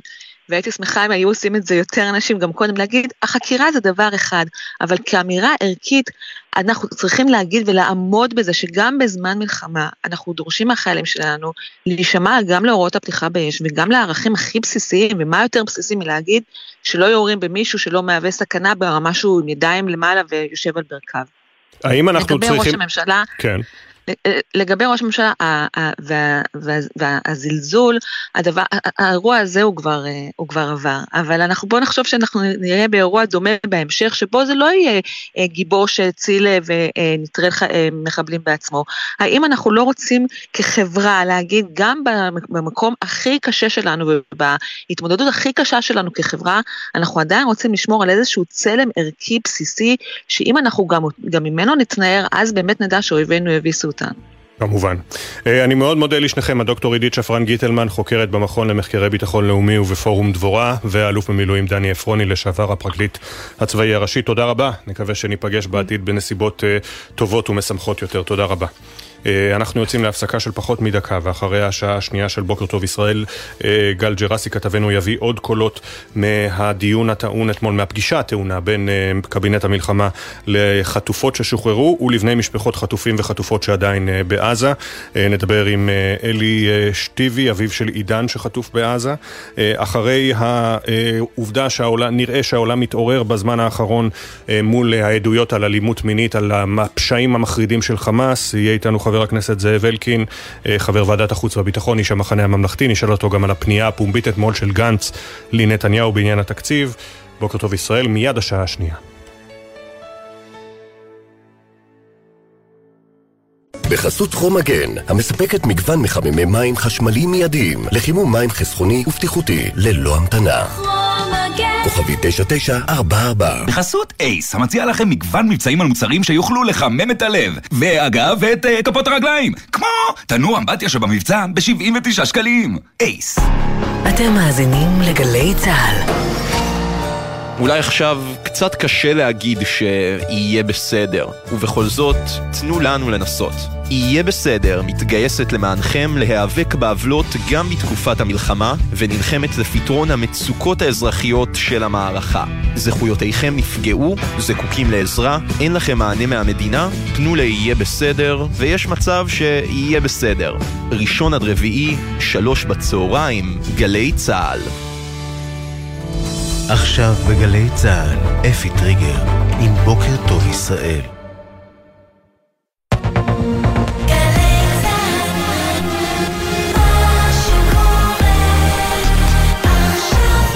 שבע בגלי צה"ל. חטופים למען חטופים. העובדה שאני הייתי במסתור שהופגז, התחושה היא שאין לכם מושג מה קורה שם בכלל. מפגש טעון בין חטופים ששוחררו ומשפחות חטופים לקבינט המלחמה. שמעתי על התעללות מינית במקרה אונס אכזריים מאין כמוהם. כתבנו גל ג'רסי יסכם את ההקלטות מהפגישה ונהיה עם אלי שטיבי, אביו של עידן שחטוף בעזה והיה בפגישה. כתבנו הצבאי דורון קדוש יפרסם שבמערכת הביטחון סבורים כי יידרשו עוד כמה שבועות לפחות עד שייפתח חלון ההזדמנויות הבא להשבת חטופים. עימות על בימת מסיבת העיתונאים, גנץ פנה אל נתניהו ותקף את הכספים הקואליציוניים. אני מבקש לפנות אליך, עוד לא מאוחר לעצור את התוספות התקציביות שאינן נוגעות ללחימה או למעטפת שלה. מילים בלבד, או צעד שמעיד על uh, כוונה לשוב לאופוזיציה? נשאל את חבר הכנסת זאב אלקין מהמחנה הממלכתי. איתות מהגולן, צעירים רבים מהיישוב הדרוזי מסעדה, שבעבר סירב להזדהות עם מדינת ישראל, מעוניינים בימים אלה להתגייס לצה"ל. את השירות בצה"ל זה לא חובה, זה זכות מאוד גדולה. הדס שטייף תביא משם את הקולות, וגם תמונות למזכרת, תערוכת עדות מקומית שנפתחה הוקדשה לזכר הצלם רועי עידן, שנרצח עם רעייתו ב-7 באוקטובר. כל התמונות מיוחדות, כל תמונה זה סיפור בפני עצמו. כתבת התרבות מאיה קרן שוחחה עם משפחתו וחבריו, בוקר טוב ישראל. בוקר טוב ישראל, עם אפי טריגר, עורך ראשי שרון קינן. שלום לכם. הותרו לפרסום שמותיהם של שני חללי צה"ל שנפלו אתמול, הודעות נמסרו למשפחותיהם. רב סמל במילואים יהונתן מלכה, בן 23 מבאר שבע, לוחם שריון בגדוד 82, נפל בקרב ברצועת עזה. סגן אלוף במילואים יוחאי גור הרשברג, בן 52, מחוות פיליפ, מפקד יחידת איתור נעדרים בעוצבת האש, נפל בתאונת דרכים צבאית בדרום הארץ. בצהריים יובאו למנוחות שלושה חיילי צה"ל שנפלו בקרבות בעזה ושמותיהם הותרו אתמול לפרסום. רב סמל ראשון במילואים אילי אליהו כהן, בן 23, לוחם בעוצבת חיצי האש, יובא למנוחות בשעה 12 בבית העלמין בחדיד. הלווייתו של רב סמל ראשון במילואים מתן דמארי, בן 31, מפקד, קליטה, מפקד כיתה בפלוגת הסיור של חטיבת האש, תיארך באחת בצהריים בבית העלמין בדימונה. רב סמל ראשון במילואים גיל דניאלס, בן 34, לוחם פלוגת סיור בחטיבה 261, התאמן בשתיים אחר הצהריים בבית העלמין באשדוד, יהי זכרם ברוך. באופן חריג צה"ל התנצל הלילה על תקיפה שביצע בשטח לבנון, שבה נהרג חייל צבא לבנון. בתקיפה פעלו הכוחות נגד איום שזוהה ממתחם חיזבאללה. מדובר צה"ל נמסר שכוחות צבא לבנון לא היו יעד התקיפה, והאירוע מתוחקר. ברצועת עזה נמשכת הלחימה של כוחות צה"ל. ראש הממשלה בנימין נתניהו קרא אמש במסיבת העיתונאים לפירוז הרצועה אחרי המלחמה. עזה חייבת להיות מפורזת. יש רק כוח אחד שיכול לדאוג לפירוז הזה, צבא ההגנה לישראל. שום כוח בינלאומי לא יכול להיות אחראי לכך. אני לא מוכן לעצום את העיניים ולקבל שום הסדר אחר. נשיא ארצות הברית ג'ו ביידן קרא אמש לגינוי בינלאומי לפשעים שביצלו מכבי חמאס ואמר העולם לא יכול להסיט את עיניו ממה שקורה על כולנו לגנות בתוקף את האלימות המינית של חמאס ללא עוררין וללא יוצא מהכלל. בחמאס הגיבו על דברי ביידן וטענו כי הוא מאמץ רעיונות נבובים של התעמולה הציונית ויצאו בקמפיין תגובה שקרי נגד צה"ל. חבר הלשכה המדינית אוסאמה חמדאן אמר חיילי צה"ל קיבלו היתר רבני לאנוס נשים פלסטיניות את הדברים השקריים האלה הוא אמר במסיבת במסיבת עיתונאים בביירות בפני נציגי התקשורת הערבית והבינלאומית. הבחירות לנשיאות ארצות הברית.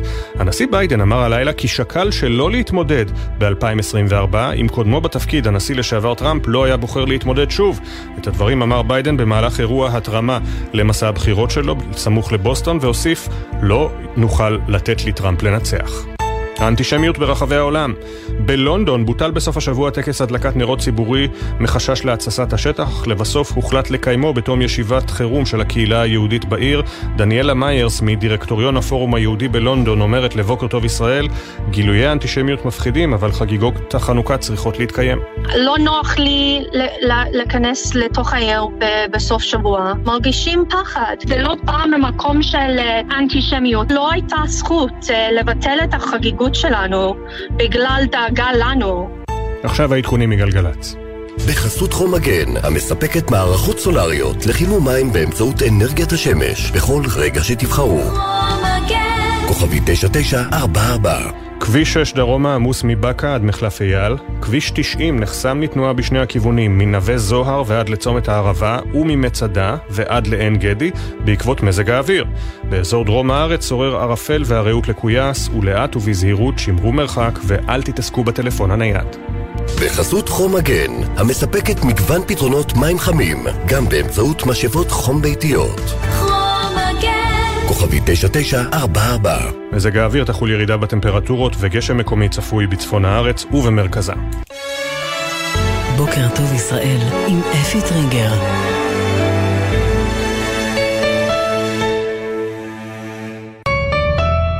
חמש דקות וחצי אחרי השעה שבע, בוקר טוב ישראל. ישראל במלחמה, לא רק במלחמה בחמאס בעזה, לא רק מול חיזבאללה בצפון, ישראל נלחמת להראות לעולם מה בדיוק קרה ב-7 באוקטובר, ונלחמת להראות לעולם מה עבר ועדיין עובר על החטופים בשבי חמאס. הדרך לעשות זאת היא להעיד, לספר, לשתף, לזעוק, להישיר מבט אל מול הזוועות. אבל עם כל עדות נוספת כאן בבית, איפה שאין צורך לשכנע שהדברים אכן היו כפי שהם מתוארים על ידי השורדים, הלב מתקשה לעמוד בכל מה שהוא שומע וסופג. בסופו של יום, גם הזירה הזו חשובה, גם היא חלק ממלחמת האין ברירה שאנו נתונים בה. הנה סיכום היממה החולפת בקולות. עולמנו חרב עלינו כשהגיעו לובשי המדים לבשר לנו את הבשורה המרה. ועכשיו גם אנחנו הצטרפנו למשפחת השכול והכאב.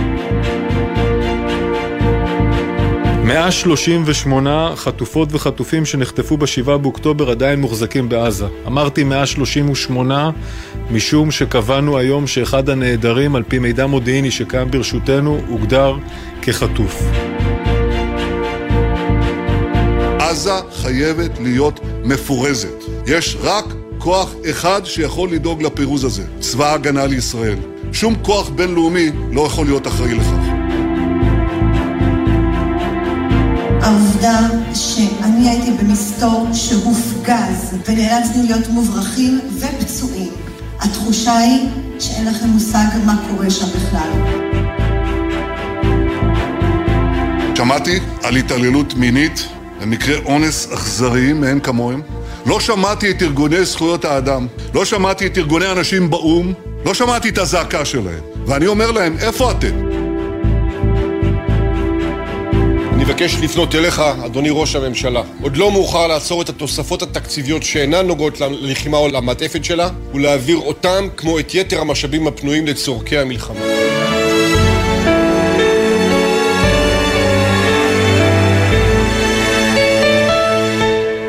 וגם הבוקר אנחנו עם שני שמות של חללי צה"ל שמותרים לפרסום בעקבות אה, הקרבות בעזה וגם חלל בתאונת דרכים צבאית בדרום הארץ, כשבמקביל דורון קדוש מיד יספר לנו על הערכה אה, פסימית של גורמי ביטחון לגבי האפשרות לעסקת חטופים נוספת. דורון, נתחיל עם הנופלים. כן, אפי, שלום. אז הבוקר הותרו לפרסום שמותיהם של שני חללי צה"ל שהודעה נמסרה למשפחותיהם. רב סמל במילואים יהונתן מלכה, בן 23, מבאר שבע, לוחם שריון בגדוד 82 בחטיבה 7 שנפל בקרב ברצועת עזה, הוא החלל ה-83 מאז החל התמרון הקרקעי בשטח הרצועה. חלל נוסף ששמו הותר הבוקר לפרסום, סגן אלוף במילואים יוחאי גור הרשברג, בן 52 מחוות פיליפ, מפקד יחידת איתור נעדרים באוגדה 98, אוגדת הצנחנים המובחרת, שנפל בתאונת דרכים צבאית בדרום הארץ. יהי זכרם ברוך. והבוקר אתה שומע מגורמים במערכת הביטחון שמעריכים כי נדרשים עוד מספר שבועות של תמרון קרקעי עד שתתאפשר הגעה להסכם שחרור נוסף. נכון, אז אה, מיד אה, גל ג'רסי יביא כאן את ההקלטות המלאות מהמפגש הטעון בין קבינט המלחמה למשפחות החטופים. כששומעים את המפגש המטלטל הזה, אפי, עולה שאלה מאוד חשובה. כמה זמן עוד יידרש עד שתגיע ההזדמנות הבאה לעסקה לשחרור חטופים נוספים? למרבה הצער, חברי הקבינט לא נתנו למשפחות תשובה לשאלה הזו, אבל אנחנו יכולים להביא הערכה מפי גורמים במערכת הביטחון, ועל פי הערכות במערכת, יידרש עוד חודש ימים לפחות של המשך התמרון הקרקעי בצפון הרצועה ובדרומה עד שייפתח חלון ההזדמנויות הבא להשבת חטופים. חודש, פרק זמן לא קצר, שהכוחות המתמרנים ימשיכו להילחם בו בג'באליה, בשג'אעיה, בח'אן יונס, אולי גם במקומות נוספים, וזה פרק הזמן שנדרש כדי להצליח לייצר את הלחץ הצבאי המתאים.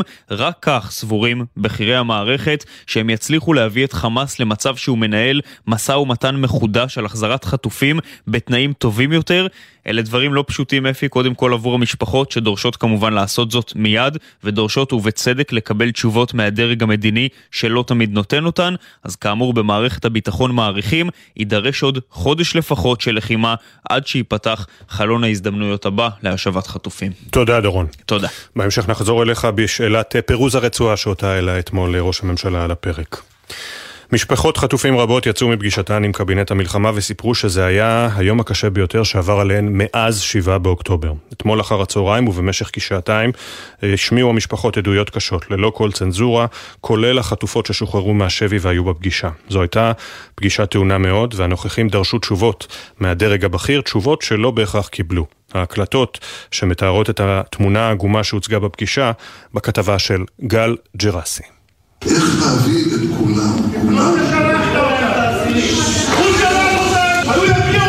יותר משעתיים ערכה הפגישה המתוחה בין משפחות החטופים לבין חברי קבינט המלחמה.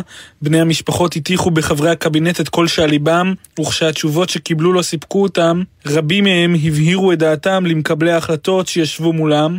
אחת המחלוקות סביב האם הייתה אפשרות לעסקה של כולם תמורת כולם. מי שעצר את המתווה הזה זה הצד השני, לא אנחנו.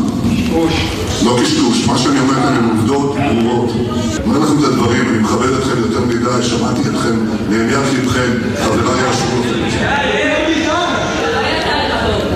אנחנו לא יכולנו להוציא את כולם בבת אחת. הדבר הזה, אתם מבינים מיד שאם היינו יכולים לעשות את זה, לבקשת המשפחות לפגישה הגיעו גם ארבע נשים ששוחררו מהשבי, ובפעם הראשונה חברי הקבינט שמעו עדויות קשות מהשבי, פנים מול פנים. אני אחרי 51 יום לא ישנתי שם, לא אכלתי שם, עברתי מלא מקומות, חשבתי שאני הולכת להתפוצץ כל שנייה.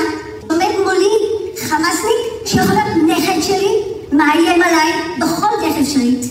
נוגעים בבנות, וכולם יודעים את זה. אין עוד דקה אתם חייבים להוציא את כולם. לפי העדויות שנשמעו, הפגזות חיל האוויר מהוות סכנה גם לחטופים שנמצאים בידי החמאס ברצועה. העובדה שאני הייתי במסתור שהופגז ונאלצנו להיות מוברחים ופצועים. התחושה היא שאין לכם מושג מה קורה שם בכלל. אתם טוענים שיש מודיעין, אבל עובדה שאנחנו מופגזים. שר הביטחון גלנט ניסה להרגיע את המשפחות ואמר, צה"ל עושה הכל בשביל לא לפגוע ביקיריכם, המאמץ הצבאי הוא מה שמוביל לשחרור חטופים. איפה שיש ספק הכי קטן אנחנו לא מסכנים אנשים. איפה שאנחנו חוששים ממשהו אנחנו לא מסתכנים. ואני יודע שהרעב שהוא כבד, ולפעמים גם האירועים הם קשים, אבל אנחנו משתדלים מאוד מאוד לדייק. הרבה מהמשפחות זעמו וצעקו לאורך כל הפגישה, חלקם גם בכו נוכח העדויות הקשות שהושמעו בחדר.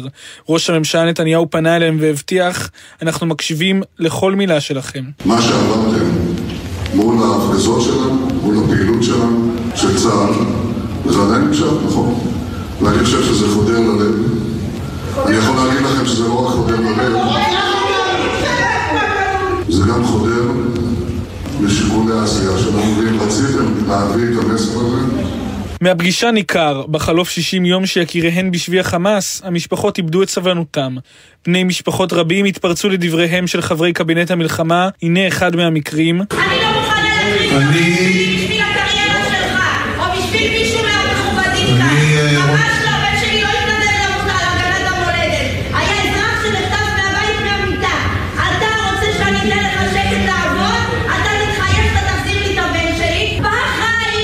אני מעוניין מאוד להחזיר את הבן שלך. אני, אני מדבר על להחזיר אותו לחיים, את צודקת. המתיחות בחדר הורגשה לא רק כלפי חברי הקבינט, אלא גם בין בני המשפחות עצמם. גלנט התייחס לאווירה הקשה בחדר ואמר, זה בדיוק מה שהחמאס רוצה שיקרה. שאנחנו נחכה, נמתין בקו הגבול וניתן להם את כל מה שהם רוצים והם ייתנו לנו את כל החטופים. לצערי זה מלחמה פסיכולוגית של החמאס, זה לא דבר אמיתי. הם רוצים לשחק ברגשות שלכם. הם רוצים שייווצר המצב שנוצר כאן, שאחד הולך נגד השני וכולם הולכים נגד הקבינט ולהפך. הקולות מהפגישה אתמול, הכתבה של אה, גל ג'רסי, ומי שהייתה שם בפגישה היא גם אה, אורית מאיר, אימא של אלמוג מאיר ג'אן, שנחטף מהמסיבה ברעים, ממסיבת אה, נובה. שלום אורית. שלום, בוקר טוב. בוקר טוב. איך את מתעוררת הבוקר, הבוקר שאחרי הפגישה הטעונה הזאת? אני יכולה להגיד שהיה קשה מאוד אה, לעכל את כל מה שהיה שם אתמול. אה, לא, לא היה פשוט, היה ערב לא פשוט. עדיין קשה לעיכול. היו שם סיפורים, זה, זה התחיל בשאלות, אחר כך סיפורים של אה, משפחות של אה, חטופות שחזרו. ו... ותשובות של הקבינט, שלמעשה היה ברור שלא נקבל אה, תשובות. אנחנו, זה לא, זה לא היה מעמד שיכולנו לקבל תשובות יותר ממוקדות. אז היה מאוד קשה. היו התפרצויות של הורים, זה היה מובן מאליו, ואנחנו נמצאים במצב לא פשוט. אז, אז היו כעסים וקצת צעקות, ו... אבל, ואווירה קשה, אווירת נכאים. אווירת נכאים ששמענו בחלק מהדברים בכתבה קודם לכן, ראש הממשלה ושר הביטחון לא ניסו לייפות את המצב. הם אמרו שזו לחימה קשה ושמשתדלים לעשות הכל כדי שיהיה מודיעין שלא לפגוע בחטופים. אבל ברור שלכם ההורים התשובות הללו לא מספיקות. כי עלו סיפורים של, של חטופות שסיפרו שהם היו בסכנת חיים מהטילים שאנחנו זרקנו, מכל, ה, מכל הפיצוצים שאנחנו, שהצבא שלנו. ויש פה סכנת חיים לילדים שלנו ולחטופים, וכן, זה מאוד מדאיג, מאוד הדאיג. אז כן, היו התפרצויות, מן הסתם. איך לא הת... פשוט. איך התרשמת מראש הממשלה, שר הביטחון, השר גנץ? הם היו קשובים עליכם? הם היו קשובים, אבל יחד עם זאת הם עמדו בעמדה של... שהם ממשיכים בדרך שהם התחילו. של הכניסה בתת-קרקעית, הם ממשיכים בתת-קרקעית. ממשיכים בדרך הזאת, הם חושבים שזה מה ש... יעזור ויביא ל... לעסקאות. זה מה שהם טוענים. וה... אנחנו... כן. העמדה הזו מדאיגה אתכם מאוד בשל הסיפורים של החטופות שהיו אתמול בפגישה, שהובאו אתמול. נכון. גם סיפורים מאוד קשים של תנאים ב... של, של התנאים שלהם בשבי. אם זה מעט מאוד אוכל, שאסור להם לזוז, הם במקום אחד, כל הזמן אה, שכובים. אה, מדי פעם אה, יוצאים החוצה בבגדים של, מלבישים אותם בבגדים שלהם. דברים לא פשוטים, לא פשוטים. התנהגות לבנות. לי היה מאוד קשה להכיל. מאוד קשה. ושומעים עלייך גם שקשה לך גם הבוקר. כן, הבן שלי שם. אני דואגת. כמו שאני דואגת לו, אני דואגת לכולם.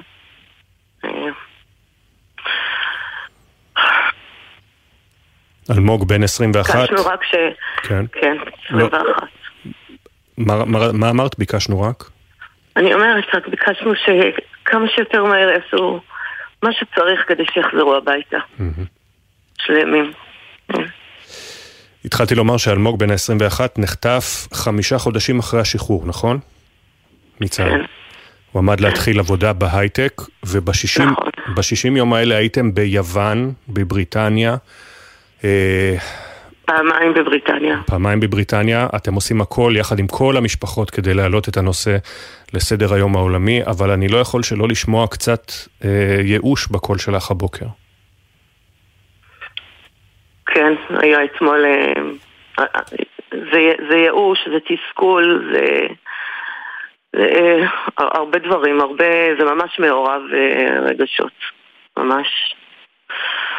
וכל שניתן זה ממש להתפלל ולקוות שבאמת יגיעו להישגים, שהצבא שלנו יגיע להישגים וה, והקבינט יביא אותנו למעשים שיובילו להחזרתם.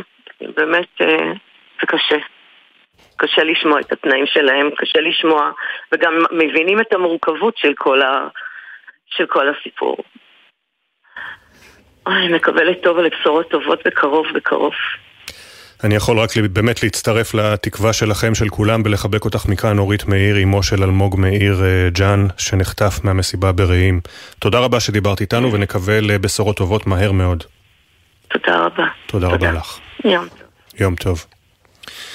אנחנו חוזרים אל אה, מסיבת העיתונאים אמש של ראש הממשלה, שר הביטחון וחבר אה, הקבינט השר גנץ מול המצלמות אה, שבמהלכה דיברו על המשך הפעולה הצבאית בעזה וראש הממשלה הפעם לא דיבר על הרשות הפלסטינית אלא על פירוז רצועת עזה, דורון קדוש כתבנו לענייני צבא וביטחון, למה הוא מתכוון?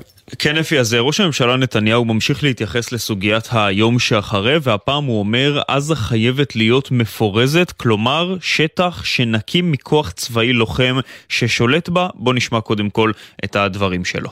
עזה חייבת להיות מפורזת. יש רק כוח אחד שיכול לדאוג לפירוז הזה, צבא ההגנה לישראל. שום כוח בינלאומי לא יכול להיות אחראי לכך. אני לא מוכן לעצום את העיניים ולקבל שום הסדר אחר. כן, אז נתניהו למעשה מבהיר כאן שגם ביום שאחרי לא יוכל לשלוט בעזה כוח צבאי והרצועה תצטרך להיות מוחזקת מבחינה ביטחונית בידי צה"ל. אולי אפי, הכוונה של נתניהו היא למנגנון דומה מסוים למה שקורה היום ביהודה ושומרון בשטחי B, כשצה"ל אחראי על השטח מבחינה ביטחונית ויש גורם אחר שמנהל אותו מבחינה אזרחית. הדברים האלה של ראש הממשלה בוודאי לא יהיו מקובלים על רבים בקהילה הבינלאומית, כולל ארצות הברית, שמנהלים דיונים עם ישראל על היום שאחרי. וכולי, אבל גם כאן, כמו בסוגיית הרשות הפלסטינית, יש חילוקי דעות ממשיים בין ישראל לבין ממשל ביידן, חילוקי דעות שנראים כרגע קשים מאוד לגישור. ודורון, באופן חריג הלילה צה"ל מתנצל על תקיפה בצפון. נכון, תקרית חריגה בצפון והתנצלות עוד יותר חריגה. בתקיפה של צה"ל אתמול בדרום לבנון באזור אל-עדייסה, הכוחות זיהו איום שנשקף ממתחם שיגור ותצפית של חיזבאללה. המקום הזה הותקף, ואז התברר שנפגעו שם ארבעה חיילים בצבא לבנון, אחד מהם גם נהרג. זו הפעם הראשונה שקורה אירוע מהסוג הזה מאז מלחמת לבנון השנייה. שר החוץ הלבנוני כבר הודיע שהם מתכוונים לפעול בתגובה נגד ישראל במישור הדיפלומטי באו"ם, ובתגובה צה"ל פרסם הודעת התנצלות בעברית, באנגלית ובערבית. בהודעת דובר צה"ל הובהר שחיילי צבא לבנון לא היו יעד התקיפה, שצה"ל מצר על האירוע ומתחקר אותו. יש כאן אפי ניסיון ישראלי להבהיר שהסכסוך שלה בגבול הצפון הוא מול חיזבאללה וחיזבאללה בלבד, כדי לא לעורר מתחים נוספים שעלולים כמובן רק להחריף את ההסלמה בגבול הצפוני. תודה שוב דורון. תודה.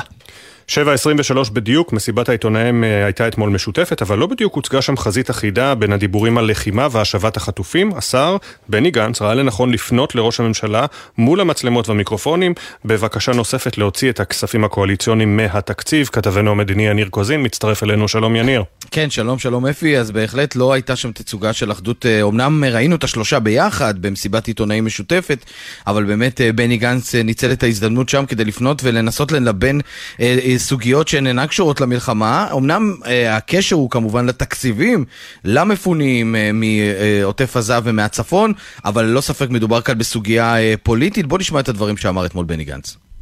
שמעתי על התעללות מינית. לא, זה נתניהו, עכשיו נשמע את הדברים של בני אני. מבקש לפנות אליך, אדוני ראש הממשלה. עוד לא מאוחר לעצור את התוספות התקציביות שאינן נוגעות ללחימה או למעטפת שלה, ולהעביר אותם, כמו את יתר המשאבים הפנויים לצורכי המלחמה. בימים כאלו וברגעים כאלו נבחנת מנהיגות ועלינו לגלות אותה. כן, אז uh, ראש הממשלה לאחר מכן נשאל על העניין הזה וחזר עוד פעם על אותה אמירה על כך שהכספים הללו, מה שמכונה הכספים הקואליציוניים שמועברים אל המוסדות החרדיים ועניין של אופק חדש, כל אלה זה uh, כסף קטן, 30 מיליארד שקלים. בקיצור, אם צריך לסכם, uh, אפי, uh, ראש הממשלה נתניהו לא התרשם מהפנייה הזאת של בני גנץ, היום יובא התקציב לקריאה ראשונה. חרף ההתנגדות של כחול לבן, ויהיה מעניין, של המחנה הממלכתי, סליחה, ויהיה מעניין באמת לראות כיצד הם יפעלו.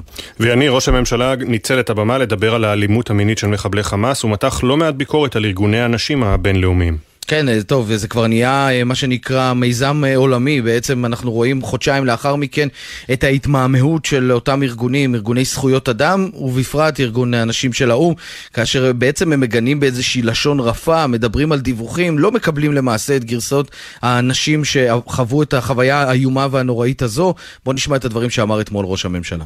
שמעתי על התעללות מינית, במקרה אונס אכזריים מאין כמוהם. לא שמעתי את ארגוני זכויות האדם, לא שמעתי את ארגוני הנשים באו"ם, לא שמעתי את הזעקה שלהם. ואני אומר להם, איפה אתם? כן, אז בעצם אנחנו רואים כאן אה, הפרדה, כמעט ניתוק בין ההנהגה העולמית לבין הארגונים האלה, הארגונים הבינלאומיים. תוך, בתוך כך אה, שר החוץ אה, אלי כהן אתמול החליט לשלול את אשרת השהייה בישראל של מתאמת ההומניטרית של האו"ם, לאחר שלא גינתה את חמאס, ולמעשה מאז מגנה רק את ישראל. באופן כללי זאת אישה ש... כל הזמן עומדת לצידה של חמאס, אבל בתוך זה, אתמול, הנשיא ביידן אומר באופן ברור, חמאס סירב לשחרר נשים צעירות, כי זה מה שהביא בסופו של דבר להפסקת האש, ואם אנחנו מתחברים לדברים שאומרים האמריקאים, כדי שלא יספרו את מה שעברו עליהם, אז הניתוק הזה בין האו"ם לבין ההנהגה נמשך, ישראל מנסה להילחם גם שם. תודה, יניר. תודה. הנה מצטרף אלינו חבר הכנסת זאב אלקין, יושב ראש ועדת המשנה למדיניות חוץ והסברה, חבר ועדת החוץ והביטחון של הכנסת, שלום לך. שלום, בוקר טוב. וכמובן איש המחנה הממלכתי. חבר הכנסת אלקין, אמש השר בני גנץ פונה לראש הממשלה, אומר לו, אני קורא לך לשקול שוב את הכספים הקואליציוניים. ראש הממשלה דיבר לאחר מכן שוב על ילד חרדי הוא לא חצי ילד, ועל הכסף הגדול שמועבר, ולא חסר כסף לדבריו למפונים ולצורכי המלחמה. הוא לא באמת שקל את ההצעה של השר גנץ. כנראה, וחבל שכך, אנחנו היום הולכים לקראת הצבעה על התקציב בקריאה ראשונה, ואנחנו שוב נצביע נגד תקציב, זה אירוע מאוד חריג שסייע בקואליציה ובממשלה, כולל שרים בממשלה מצביעים נגד התקציב, אבל נתניהו לא משאיר לנו ברירה בהקשר הזה. אני חושב שבעת הזאת, ואמרתי את זה כבר לפני חודש וחצי, הייתי הראשון שהעלה את הנושא הזה של הכספים קואליציוניים. בעת הזאת אין מקום לכסף שהמקור החלוקה שלו היא פוליטית. אבל לא עשיתם את הצעד הנוסף לאיים בעזיבת הקואליציה, הרי אם בני גנץ וגדעון סער יוצאים מהממשלה וגדי איזנקוט, הלגיטימציה הבינלאומית מול ממשל ביידן קורסת, וזה היה יכול להיות איום שהיה מונע את המשך הכספים הקואליציוניים. כנראה שזה לא היה מפריד בין נתניהו לבין השותפים הקואליציוניים שלו. וזה היה פוגע בלגיטימציה הבינלאומית של ישראל והיה פוגע במלחמה. השאלה אם זאת... אז בשביל מה ההצגה אתמול? הרי השר גנץ ידע שראש הממשלה לא יענה לזה. זה בשביל הסקרים? זה בשביל להרגיע את המחנה? לא, זה לא בשביל הסקרים ולא בשביל המחנה, אנחנו אומרים את עמדתנו, היא מאוד מאוד ברורה. אה, לצערנו, יש לנו רק 12 אצבעות בכנסת. אם הציבור היה מעניק לנו בבחירות הקודמות 16 אצבעות, אז היינו עוצרים את התקציב, הוא פשוט לא היה מאושר. אבל הציבור הצביע איך שהוא הצביע, ואנחנו את כל האצבעות שלנו ניתן נגד התופעה הזאת, כי בעינינו היא תופעה לא נכונה. אני חושב שלא ככה צריך לבנות תקציב בעת המלחמה. ואגב, אם יש שם צרכים, ויכול להיות שיש בתוך הכספים קואליציוניים צרכים אמיתיים, יש דרך הקצאת כספים במדינת ישראל שהיא לא צריכה להיות פוליטית, היא באמצעות דיון מקצועי עם אנשי משרד האוצר, ואפשר להקצות את הכספים האלה, אבל מקור חלוקה פוליטי של כסף כשהמדינה נמצאת במלחמה, כשצריך תקציב למלחמה, כשצריך תקציב לסיוע לאלה שנפגעו במלחמה, זה מעשה מאוד לא נכון. כן. אה, דורון קדוש שלנו פרסם הבוקר מפי גורמי ביטחון בכירים שמעריכים שנדרשים עוד מספר שבועות של תמרון קרקעי עד שתתאפשר הגעה להסכם נוסף לשחרור חטופים. אלה דברים אה, לא פשוטים. זה אולי הערכה של גורם ביטחון כזה או אחר, קשה לי להתייחס לאמירה אנונימית אה, כזאת שמפורסמת. דבר אחד ברור, ראינו את זה לגבי הסכם העזרת החטופים הראשון שרובו מומש. מה שמביא חמאס לתובנה שאין לו ברירה והוא צריך ללכת להסכם הזה, זה רק לחץ צבאי ולחץ של התמרון. לא היינו מגיעים לאן שהגענו בשחרור של יותר מ-100 חטופים, בלי תמרון קרקעי, בלי לחץ צבאי על החמאס. חמאס מבין רק שפה של כוח, ולכן ברגע שהוא חשב שהוא יתחזק מספיק במסגרת ההפוגה הזאת, הוא הפסיק את מימוש ההסכם. ולכן לחץ מאוד מסיבי שצה"ל כרגע מפעיל על חמאס בהתקדמות שלו בכל הגזרות של המלחמה בעזה, אני מאמין שבסופו של דבר, ואני מקווה שכמה שיותר מהר, יביא את חמאס לנקודת שבירה הבאה ולהבנה שלו שאם הוא רוצה לנסות להרוויח עוד קצת זמן, הוא חייב לוותר וחייב לשחרר עוד חטופים. שמענו את הדברים באמת מהפכי הבטן של אה, החטופות ששוחררו, של בני משפחות החטופים שחרדים לגורל יקיריהם. אה, שמענו גם את התשובות של ראש הממשלה ושר הביטחון והשר גנץ וחלק מההקלטות שהבאנו, שהביא כאן כתבנו גל ג'רסי. מה אתה אומר למשפחות שמקשיבים לך עכשיו, חבר ועדת החוץ והביטחון וחבר הקואליציה זאב אלקין? אני אגיד לך, אני מבין את המשפחות. אין אף אחד מאיתנו שלא נמצא במצב כזה, לא יכול אפילו לתאר לעצמו מה הם עוברים, המשפחות האלה עוברות כל רגע וכל שנייה, אה, וכולנו מבינים מה המצב. כל המאמצים של מדינת ישראל, עם כל היכולות שיש לה, גם יכולות מודיעיניות וגם יכולות צבאיות, הם כרגע על המטרה הזאת, והיא אחת מהמטרות הכי חשובות של המלחמה הזאת. וזה שחרור של החטופים, ויפה שעה אחת קודם בכל דרך אפשרית, איפה שיהיה אפשר לעשות את זה צבאית, כמו שעשינו, איפה שהיה אפשר צבאית, איפה שזה דרך לחץ צבאי על החמאס יביא לעוד הסכם, זה יהיה בדרך הזאת. כולנו מאוחדים במימוש של המטרה הזאת, ולכן אני יכול להגיד לך דבר אחד, אין רגע בדיונים על המלחמה, אני אומר לך את זה כחבר בכיר בוועדת כן. חוץ וביטחון, שאין דיון רציני מה עוד אפשר לעשות כדי לזרז ולהקדים כמה שיותר מהר את חזרת החטופים והחטופות שלנו הביתה. חבר הכנסת זאב אלקין, תודה רבה שהצטרפת אלינו. תודה רבה. בוקר טוב. ככל שמתגבר הקמפיין הישראלי הבינלאומי להעלאת המודעות לאלימות המינית ולפשעים של מחבלי חמאס ב-7 באוקטובר נגד נשים וגברים, כך מתגבר גם זרם הגינויים. כיצד מגיבים בחמאס? בקמפיין שקרי שכולל האשמות חמורות אה, והזויות נגד חיילי צה"ל. כתבנו, פרשננו לענייני ערבים ג'קי חוגי, חמאס אה, עם אה, האשמה חדשה והזויה אתמול. שלום. כן, נכון אפי, ואפילו הסיפור הזה מטפס הלילה לכדי התנגחות בין צמרת חמאס לנשיא ארצות הברית. תאר לך. ג'ו ביידן קרא למדינות העולם לגנות את חמאס על האלימות המינית שלהם ב-7 באוקטובר. חמאס מכחישים שהם עשו את המעשים, הם יצאו למתקפה ואמרו לביידן אלה האשמות נבובות של תעמולה ציונית, כל זה קרה הלילה. חמאס כבר כמה שבועות במאמץ בינלאומי לשכנע שהם הקורבן במערכה הזו, שהם היו אנושיים כלפי הילדים החטופים וכלפי הנשים. המסע העולמי של ישראל עם העדויות הקשות פשוט אה, מקלקל להם. ולתוך זה נכנס אתמול אחד מדוברי חמאס, חבר הלשכה המדינית אוסאמה חמדאן, שפועל מלבנון, והוא אה, מופיע במסיבת עיתונאים בביירות ואומר את הדברים הבאים על האשמת חמאס במעשה אונס. תשמע. إن هذه المزاعم الباطلة لا وجود لها إلا في الخيال المريض لشخصيات صهيونية متطرفة تبيح لجنود الاحتلال الاعتداء الجنسية على الأغيار أي غير اليهود غير اليهودي يقال عنه أغيار أو جويم גויים, בעברית הוא אומר. טענות השווא הללו יש להן קיום רק בדמיון החולני של קיצוניים יהודים שהתירו לחיילי הכיבוש לתקוף מינית לא יהודיות, וכאן הוא מסביר, לא יהודים קוראים להם גויים. אחר כך הוא מזכיר את הרב הראשי לישראל, אייל קרים, שבעבר הרשה הלכתית ללוחמי צה"ל לשכב עם נשים לא יהודיות בניגוד לרצונן, אם צריך לספק את יצר הרע. זו התבטאות שבטח אתה זוכר אותה, הציתה סערה לפני שבע שנים. הוא משתמש בסיפור הזה ואומר את הדברים האלה.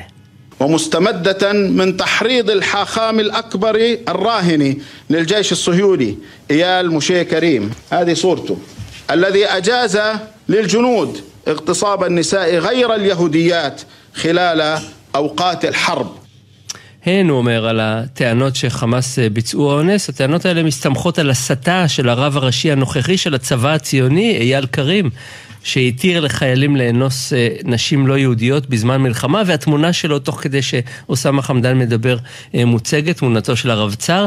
אלה הדברים. אה, אוסאמה חמדן מופיע בתדירות גבוהה בימים האחרונים, מול כלי התקשורת הערביים, אפי, במאמץ בינלאומי גדול מאוד של חמאס לייפות את פניהם. תודה, ג'קי. תודה. יותר מ-400 חללי צה"ל נפלו בקרבות ב-7 באוקטובר ובתמרון הקרקעי ברצועה. מאחורי כל נופל עולם שלם, שאיפות וחלומות שנגדעו בטרם עת, ומשפחה שנותרה מאחור לאסוף את השברים. אתמול הובאו למנוחות חמישה חללים, היום תתקיימנה הלוויותיהם של שלושה נוספים. הסיפורים על מי שנפלו על הגנת המולדת, בכתבה של שירה שפי ושי ישראל. סמל ראשון תובל יעקב צנעני, לוחם שריון בגדוד 53 בעוצבת ברק, הובא למנוחות אתמול בליווי אלפים בבית העלמין הצבאי בקריית גת. תובל נפל בגיל 20 בקרב קשה בסג'איה, רוח ההתנדבות תמיד בערה בו, אחותו אביה ואביו צוריאל ספדו לו. אם זה בהתנדבות במד"א, אם זה להשתתף באחריי, עטרת ראשנו אהוב ליבנו. השם נתן לנו אותך במתנה, 20 קיצים.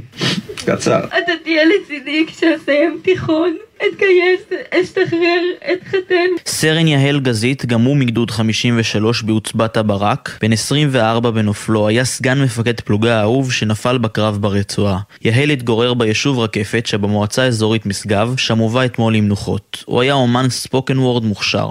הנה קטע מהופעה שלו מלפני שבע שנים. כשהוא שואל אותי מאיפה אני, ואני עונה ממשגב, מיד הוא שואל אם איזה איזה כפר או מושב, אני לא מספיק להשיב ומיד. משגבם? לא, לא, אני עונה בחצי חיוך וכזה מורם. משגב, מועצה אזורית בלב הגליל, כדאי לך לבוא, זה מקום לא רגיל. סמל בנימין יהושע נדהם, או בקיצור בנג'י, בן 19 בנופלו, היה לוחם בחטיבה 401 של חיל ההנדסה הקרבית. הוא הובא אתמול למנוחות בבית העלמין בזיכרון יעקב, לשם עלה עם משפחתו לפני עשור מבריטניה. אחיו הגדולים, סמי ורפי, ספדו לו. היינו גאים שחשבת עלינו כמו סוג של גיבורים. עד הפעם הבאה, אחינו הקטן החתיך, אתה חלק מ... מאיתנו, החיוך הכי גדול בחדר. איך עלינו מלמעלה? רב סמל ראשון במילואים גיל דניאלס, לוחם מפלוגת סיור 6261, חטיבה 261, נפל בקרב ברצועת עזה ויובא למנוחות היום בשעה 2 בבית העלמין במקום מגוריו אשדוד. חברו נתי מספר על דמותו הייחודית. היה בן אדם זהב, באמת, לא קלישאה, זה בן אדם שמהרגע הראשון נכנס לכולם ללב, עם החיוך שלו, עם הרגישות שלו, עם הצניעות שלו, כבר באותה שבת, זה היה ברור לו שהוא קופץ אה, לשטח ונלחם. רב סמל ראשון ממילואים מתן דמארי, מפקד כיתה בפלוגת הסיור של חטיבת האש, נפל אתמול בקרב ברצועת עזה בגיל 31. הוא הותיר אחריו את אשתו עדן ואת שני ילדיו הקטנים, עידו ונועה. היום הצהריים הלווייתו צפויה להתקיים בבית העלמין במקום מגוריו דימונה. שירי, חברתו הקרובה, נפרדת ממנו. זכיתי להכיר אותו לעומק, איש באמת משכמו ומעלה, איש של משפחה, איש של ערכים, מדבר על אשתו בהערצה כל הזמן ועל הילדים שלו. איי, לא הופתעתי בכלל אה, כשידעתי שמתן יצא בשביל העשירי להילחם. רק אתמול דיברנו בוואטסאפ. רב סמל ראשון במילואים, אילי אליהו כהן, לוחם מגדוד 7008 שבעוצבת חצי האש, נפל אתמול בגיל 23. אילי התגורר בבית נחמיה והוא יובא למנוחות בשעה 12 בבית העלמין בחדיד. מיקי, דודו של אילי, אומר לנו, מהרגע הראשון הוא חלם להיות חייל. נולד לוחם, הוא מהתחפושת הראשונה שלו ממש. הוא היה עם מדים, ילד שאוהב את הארץ, אוהב את האדמה, מחובר, מושבניק בנשמה. מה שבטוח זה שהוא לא פחד, שהוא עשה את המקסימום שם, גם אם יבואו עליו מאה או אלף, הוא נלחם עד הסוף. זה אילי, יהי זכרו ברוך. בהמשך בוקר טוב ישראל נביא את סיפורה של הישיבה בירוחם שאיבדה חמישה מבוגריה בהם יקיר שנקלובסקי ואיתן פיש שהובאו אתמול למנוחות. עכשיו כמעט 7.38. הותרו לפרסום שמותיהם של שני חללי צה"ל שנפלו אתמול, הודעות נמסרו למשפחותיהם. רב סמל במילואים יהונתן מלכה, בן 23 מבאר שבע, לוחם שריון בגדוד 82, נפל בקרב ברצועה.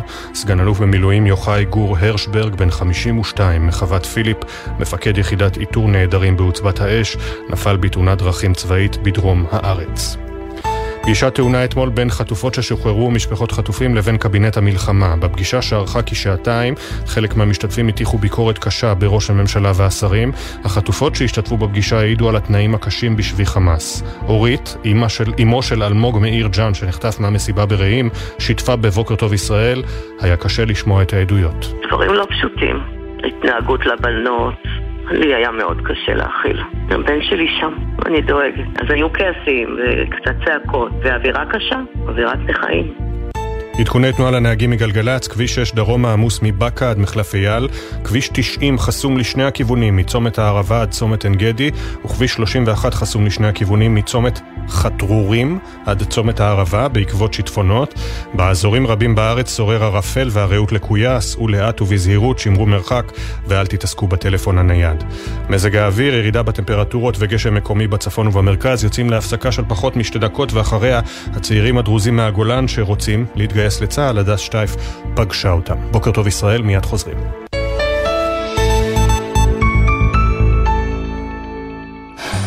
בחסות זאפ, המזמינה אתכם לרכוש ישירות מהאתר עשרות אלפי מוצרים במגוון הנחות ובמחירי זאפ. בחסות אייס, המציע לכם ללבוש עוד שכבה מעל הסוודר שמעל הפוטר, או להתחמם ממפזר חום שבמבצע ב-69 שקלים. אייס.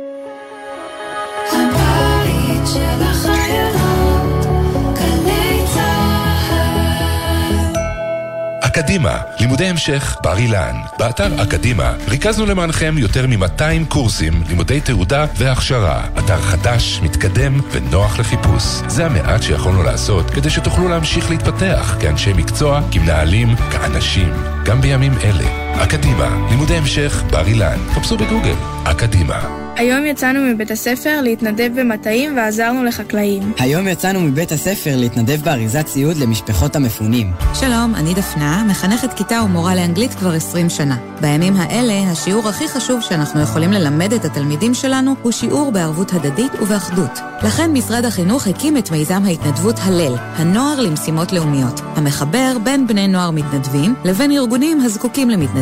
לפרטים ולתיאום התנדבות, היכנסו לאתר משרד החינוך. התלמידים שלנו, גאווה ישראלית.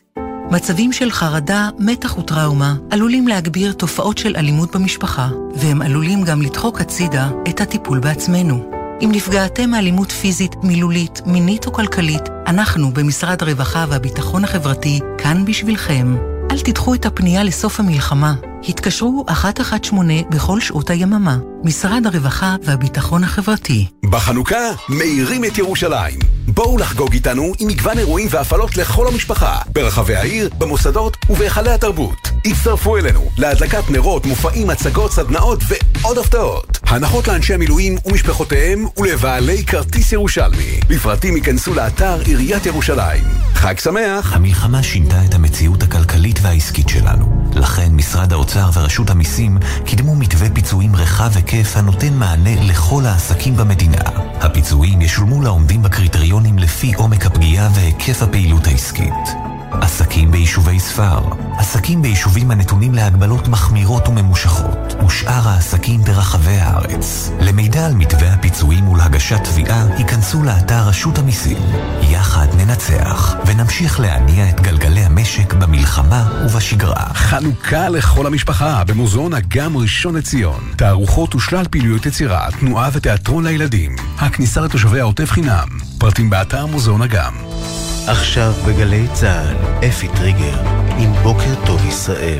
742, ישיבה אחת חמישה נופלים. כולם למדו באותן הכיתות, הלכו באותם המסדרונות, ונפלו באותה מלחמה עקובה מדם. התלמידים בישיבת ההסדר בירוחם עוד לא התחילו לעכל את גודל האובדן. כתבנו יואלי ברים פגש אותם אתמול לצד הקבר הטרי של חברה, חברם הטוב, סמל יקיר שנקולבסקי, שהובא למנוחות בכפר עציון.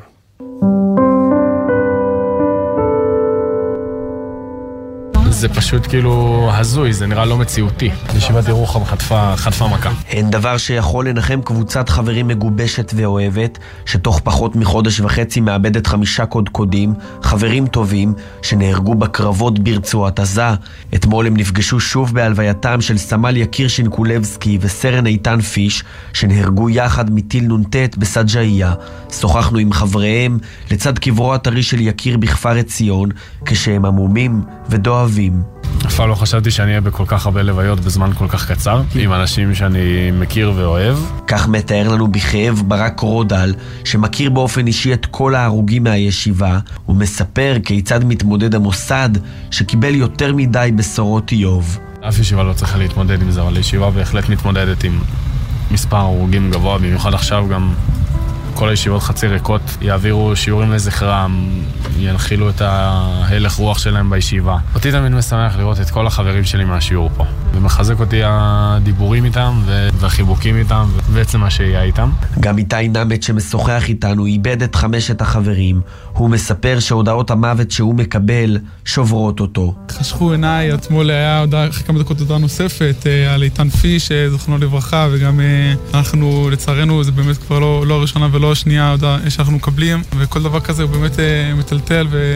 אבל כשמנסים להבין כמה שאפשר, זה באמת מצמרר. את כאילו, אנחנו בלופ בלתי נגמר של לוויות. זה מאוד מאוד קשה, אני חושב שהסיבה שאני ככה מצליח לנהל איתך שיחת תקינה, כי אני פשוט לא מעקנה את זה עד הסוף.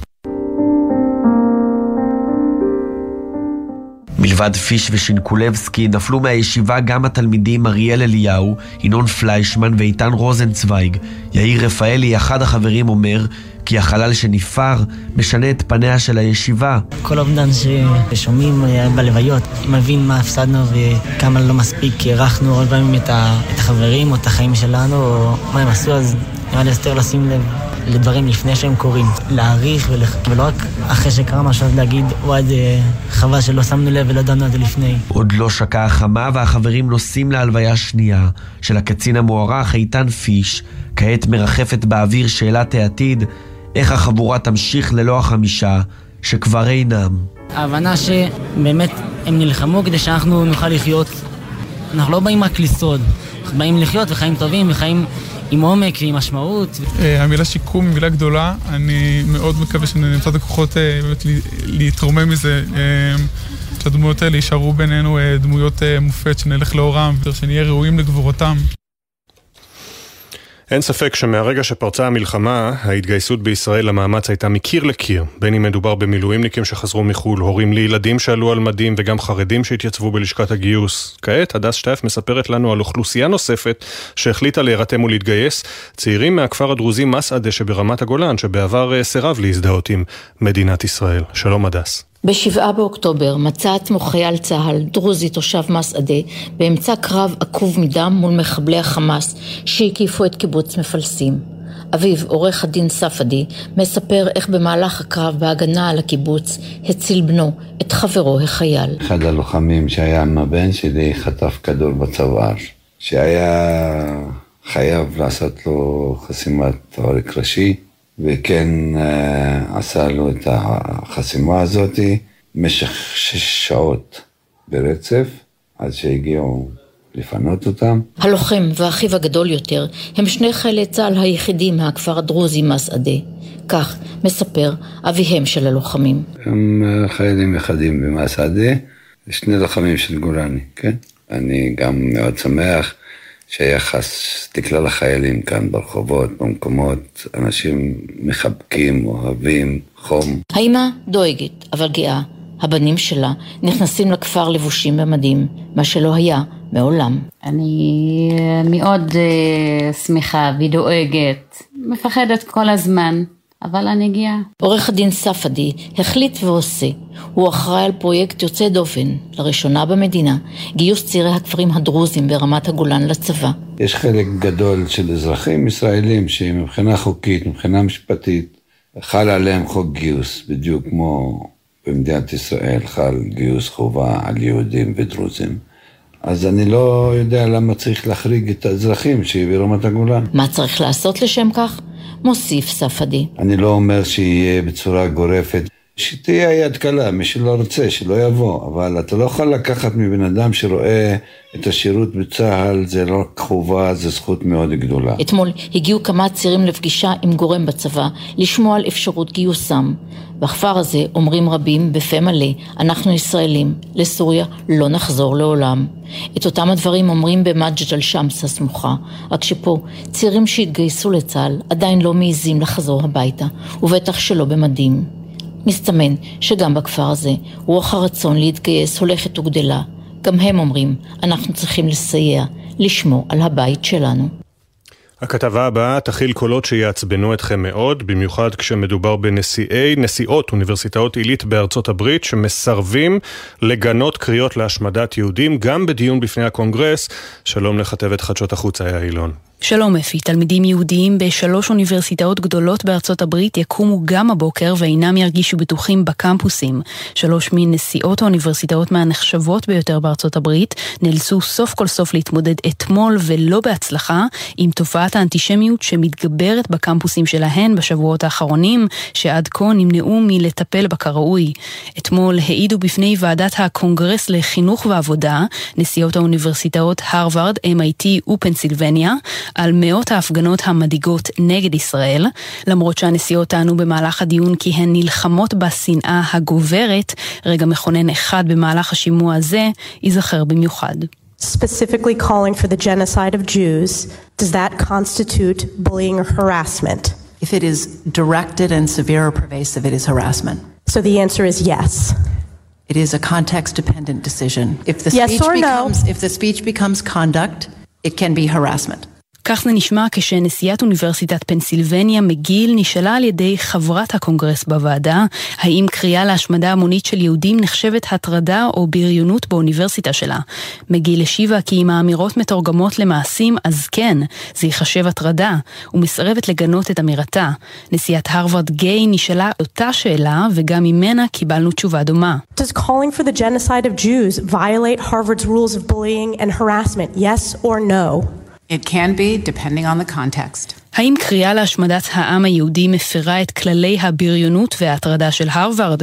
שאלה חברת הקונגרס פעמיים וגיי השיבה, זה תלוי בהקשר. השימוע הזה מתקיים אחרי שכמעט חודשיים נערכות הפגנות אנטישמיות באוניברסיטאות בארצות הברית, כשרבים מהסטודנטים היהודיים שיתפו כבר מהימים הראשונים בפחד והביעו תסכול מהדרך בה הנהלות האוניברסיטאות השונות התמודדו עם התופעה, אם בכלל. אחרי מה שראינו בשימוע הזה, לא צפוי שינוי במצב. בקיבוץ עלומים נרצחו ב-7 באוקטובר עשרה סטודנטים מנפאל מתוך 17 שהגיעו לישראל במסגרת תוכנית השתלמות מיוחדת ללימודי חקלאות. סטודנט נוסף נחטף ונראה בסרטון ממצלמות האבטחה של בית החולים שיפא בעזה. אחרי האירועים הקשים האלה נראה שעתיד התוכנית נמצא כעת בסימן שאלה, הכתבה של רמי שני. בנגב ובערבה פועלת מזה שנים ארוכות תוכנית להכשרת סטודנטים זרים. הם מגיעים ליישובים, עובדים בענפי משק חקלאי, ויום אחד בשבוע הם מתרכזים בקבוצות לפי מוצאם ללימודים חיוניים בתחומים שונים. עכשיו שואלים בדרום מה יהיה על התוכנית שהפכה להיות בסיס ליצירת קשרים בין ישראל למדינות מתפתחות רבות, לאחר שעשרה מהמשתלמים הנפאלים ששהו בקיבוץ עלומים בשבעה באוקטובר נרצחו בידי המחבלים שהסתערו מרצועת עזה.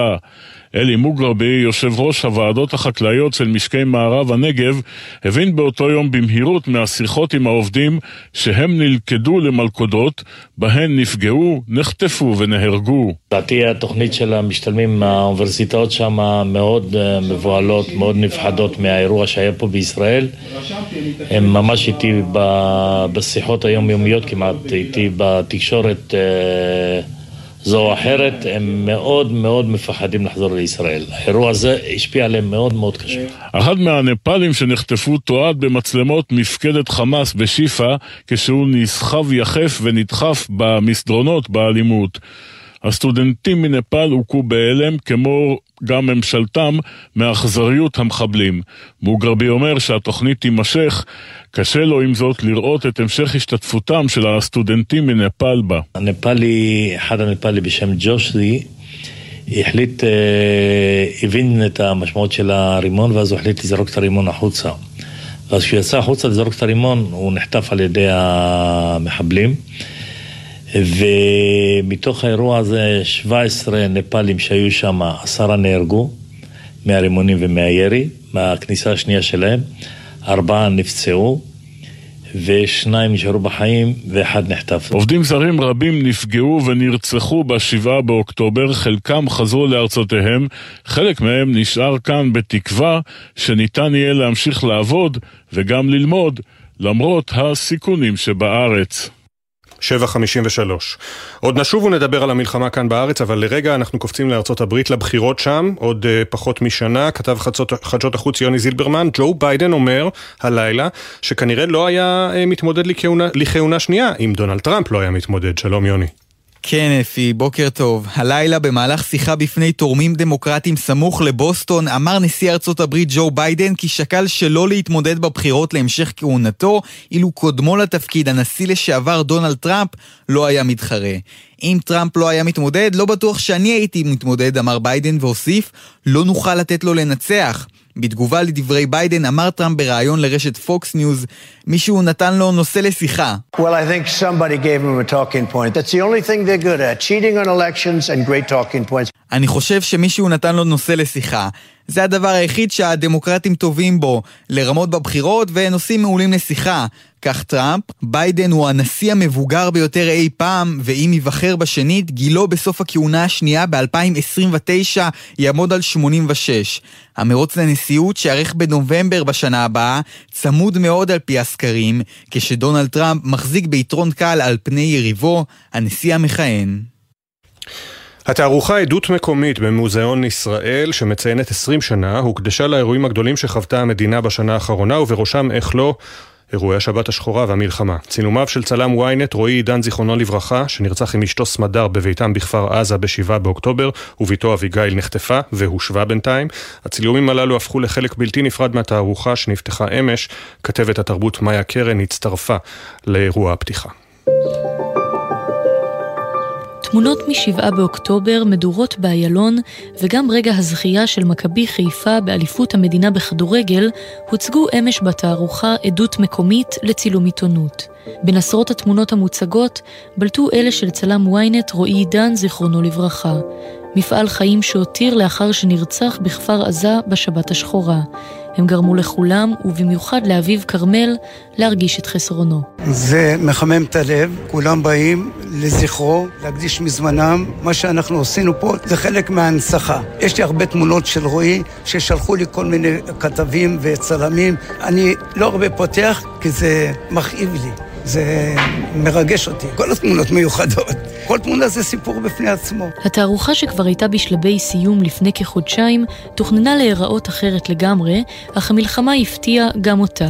יוזמת התערוכה דנה וולפיילר ללקין החליטה להתמקד באירועי השבת השחורה, אך נתקלה בשאלות מוסר בדרך. הוצאנו סוג של צו שמונה לכל הקהילה, לשלוח לנו חומרים מהשבועות הראשונים של הלחימה. זה היה תהליך מאוד מאוד אה, מורכב. מצד אחד, הצורך המיידי בהסברה, ומצד שני, המורכבות שיש פה איזשהו אלמנט אה, מציצני. היה ברור שאנחנו בעצם מקבלים תמונות של אנשים שאולי כבר לא בחיים, או שאיבדו את יקיריהם. כבר 20 שנה שהתערוכה מתקיימת, ובתוכה תחרות על פרסי הצילום הנחשקים. השנה נוסף פרס רועי עידן לזכרו. הפרס ניתן לשלושה צלמים, בהם זיו קורן, שמרגיש במיוחד עכשיו את השליחות בעבודתו. אני לא עצרתי מ-7 לאוקטובר. אני עובד אה, מסביב לשעון, באמת במטרה אה, להביא את התיעוד האותנטי מהשטח. יש כל כך הרבה רגעים... אה, באמת בלתי נשכחים מתוך הפסיפס הלא נתפס הזה של התיעוד של החודשיים האלה. זו זכות גדולה להיות ראוי לקבל את הפרס על שמו. הצלם איליה יפימוביץ', שזכה אף הוא בפרס, נזכר בחברו למקצוע שמעולם לא עזב את המצלמה.